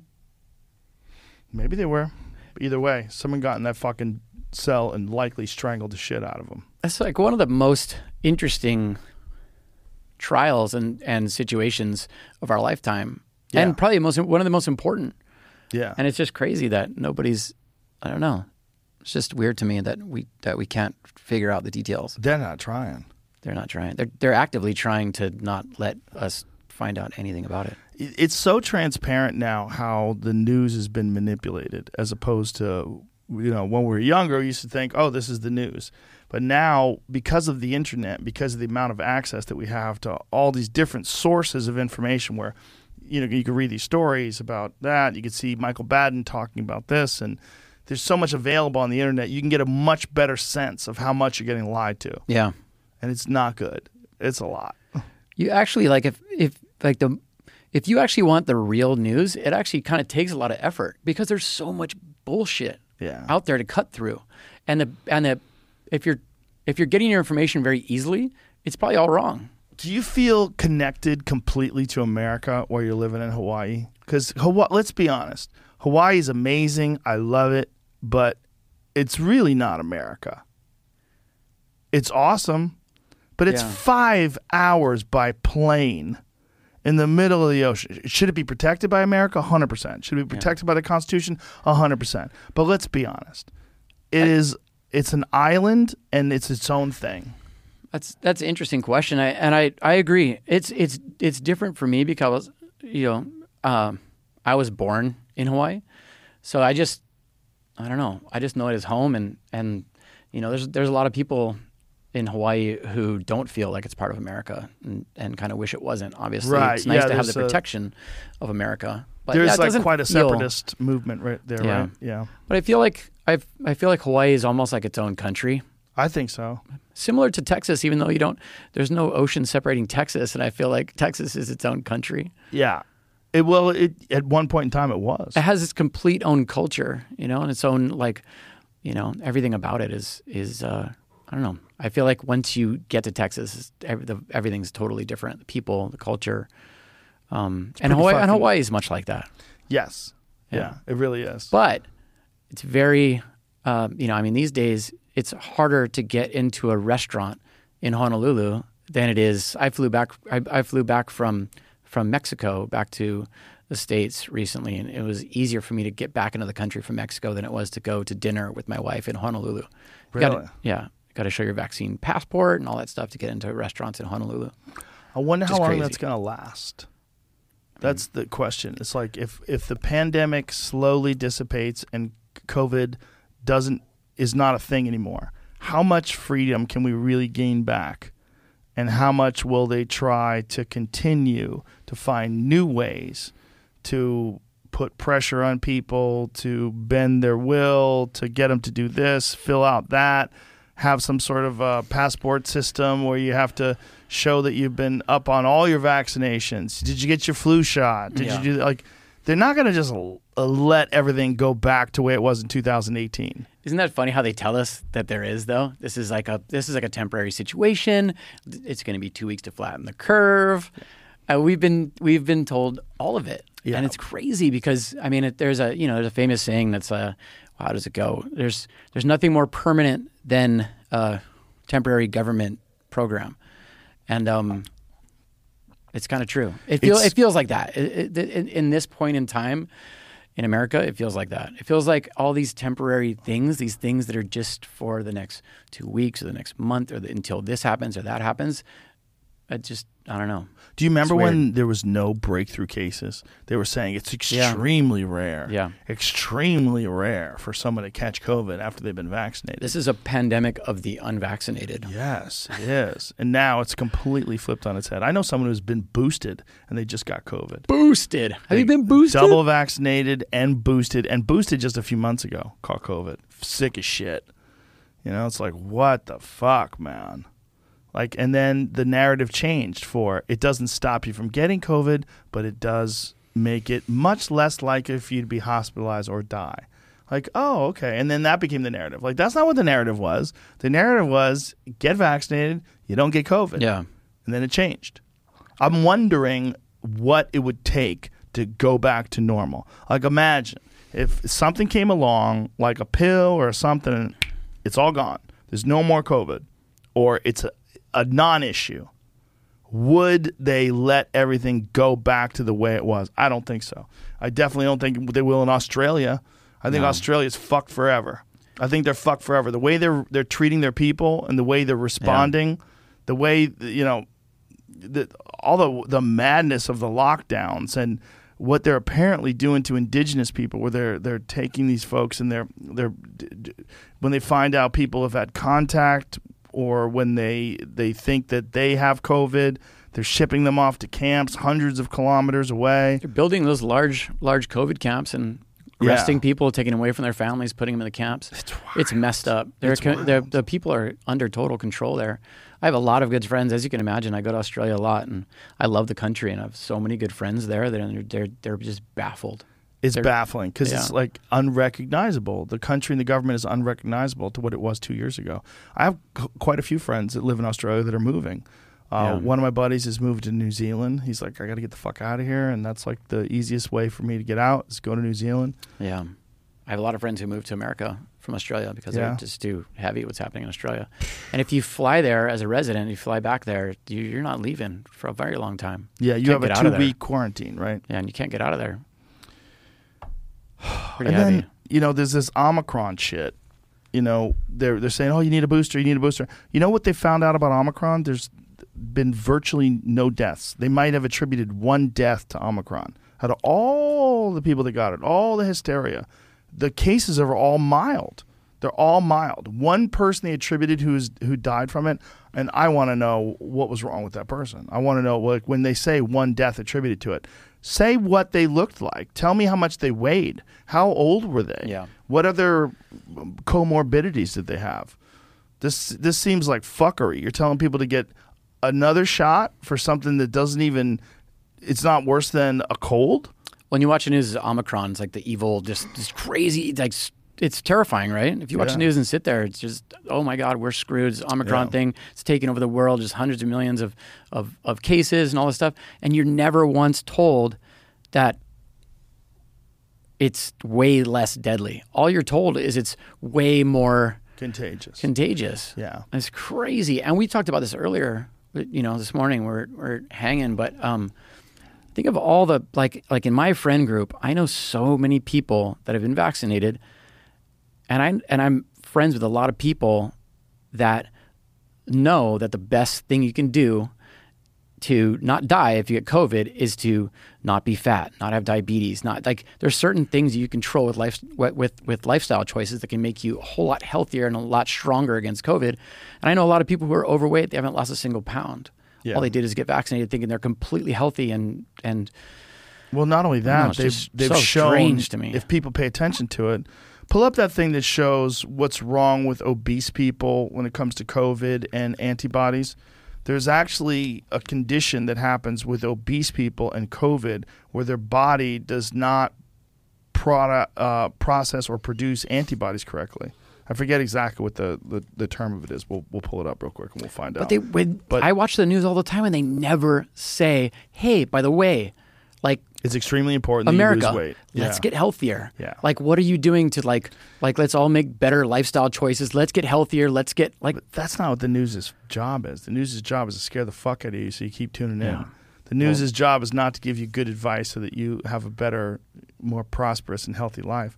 Do you find the thing on the well, it also doesn't help that the news Is is something weirder, but weirder? subsidized and financed by the companies like- that are making these things. Yeah, this is it. Obesity increases likelihood of peak COVID nineteen antibody levels after and what? What yeah, is this? That's what I'm saying. It's When is this?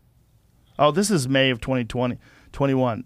That that's that's saying they have more antibodies. right. That's what I was trying. This is fucking. That's weird. not true.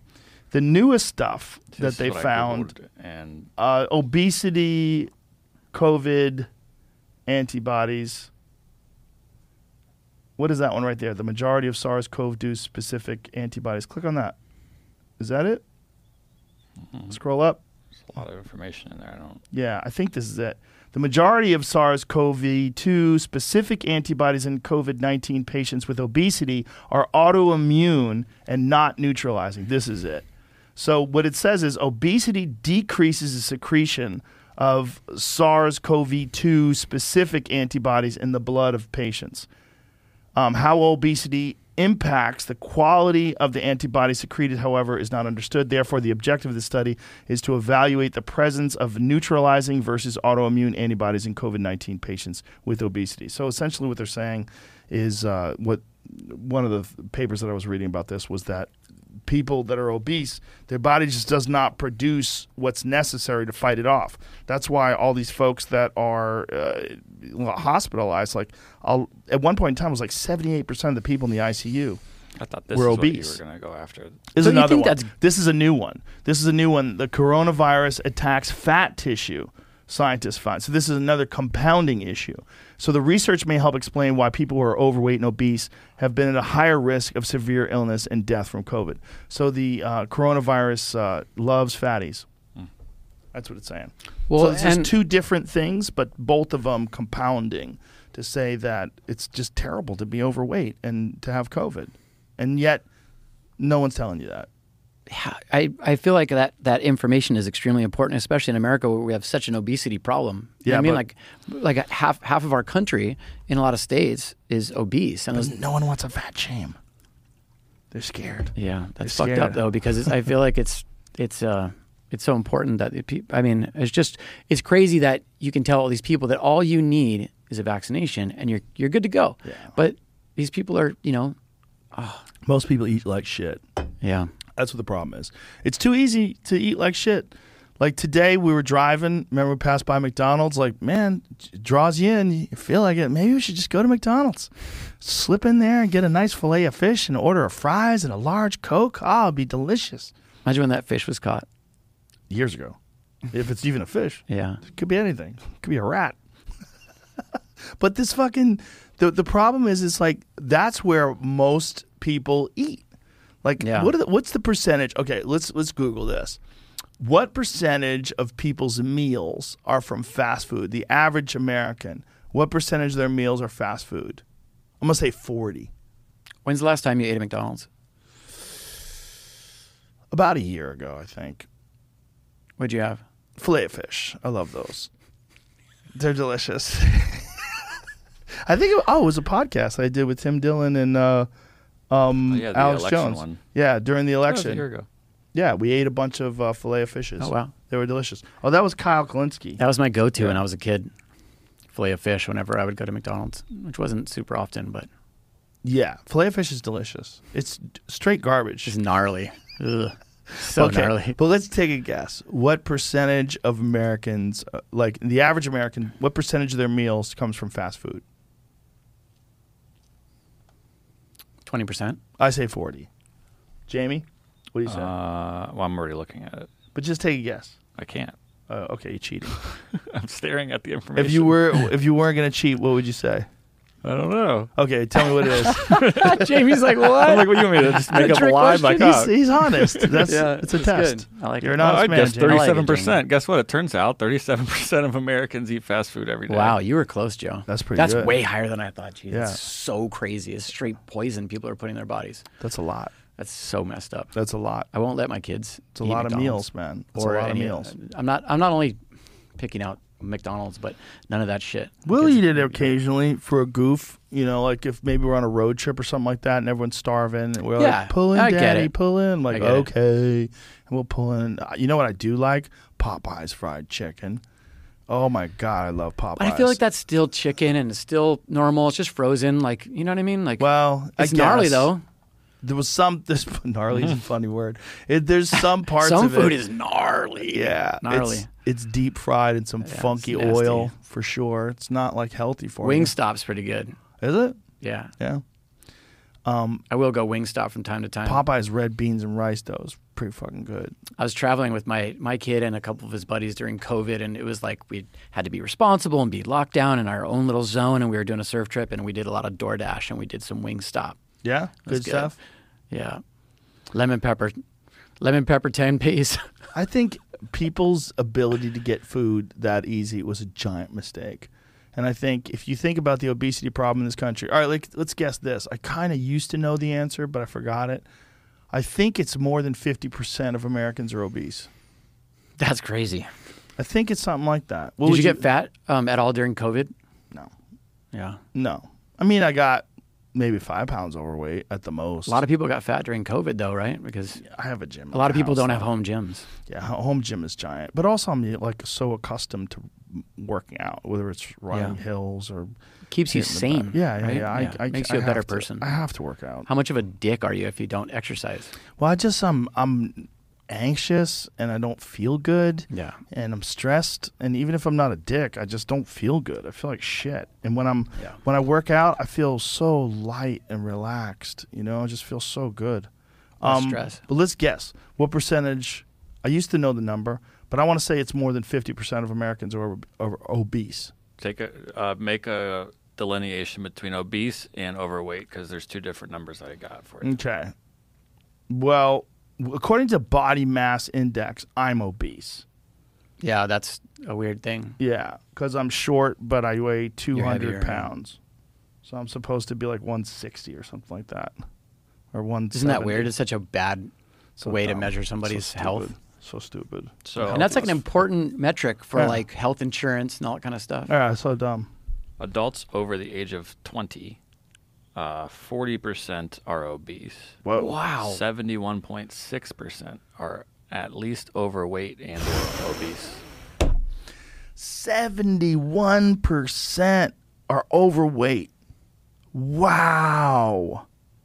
So essentially, almost three quarters of America is overweight. That's just genetics, man. You can't do anything about yeah, it. It's a man. disease. It's like, it's not your fault. It's not your fault, man. It's not your Has fault. nothing to do with you. Hey, dude, if that many people are overweight, maybe it's just natural. Yeah. Okay. We are not meant to be obese. you ever human see a human beings were not meant to be obese. We No. weren't. Have you ever seen a photo of the beach from like 1940 Yeah. before processed food? It's wild. Yeah, it's crazy.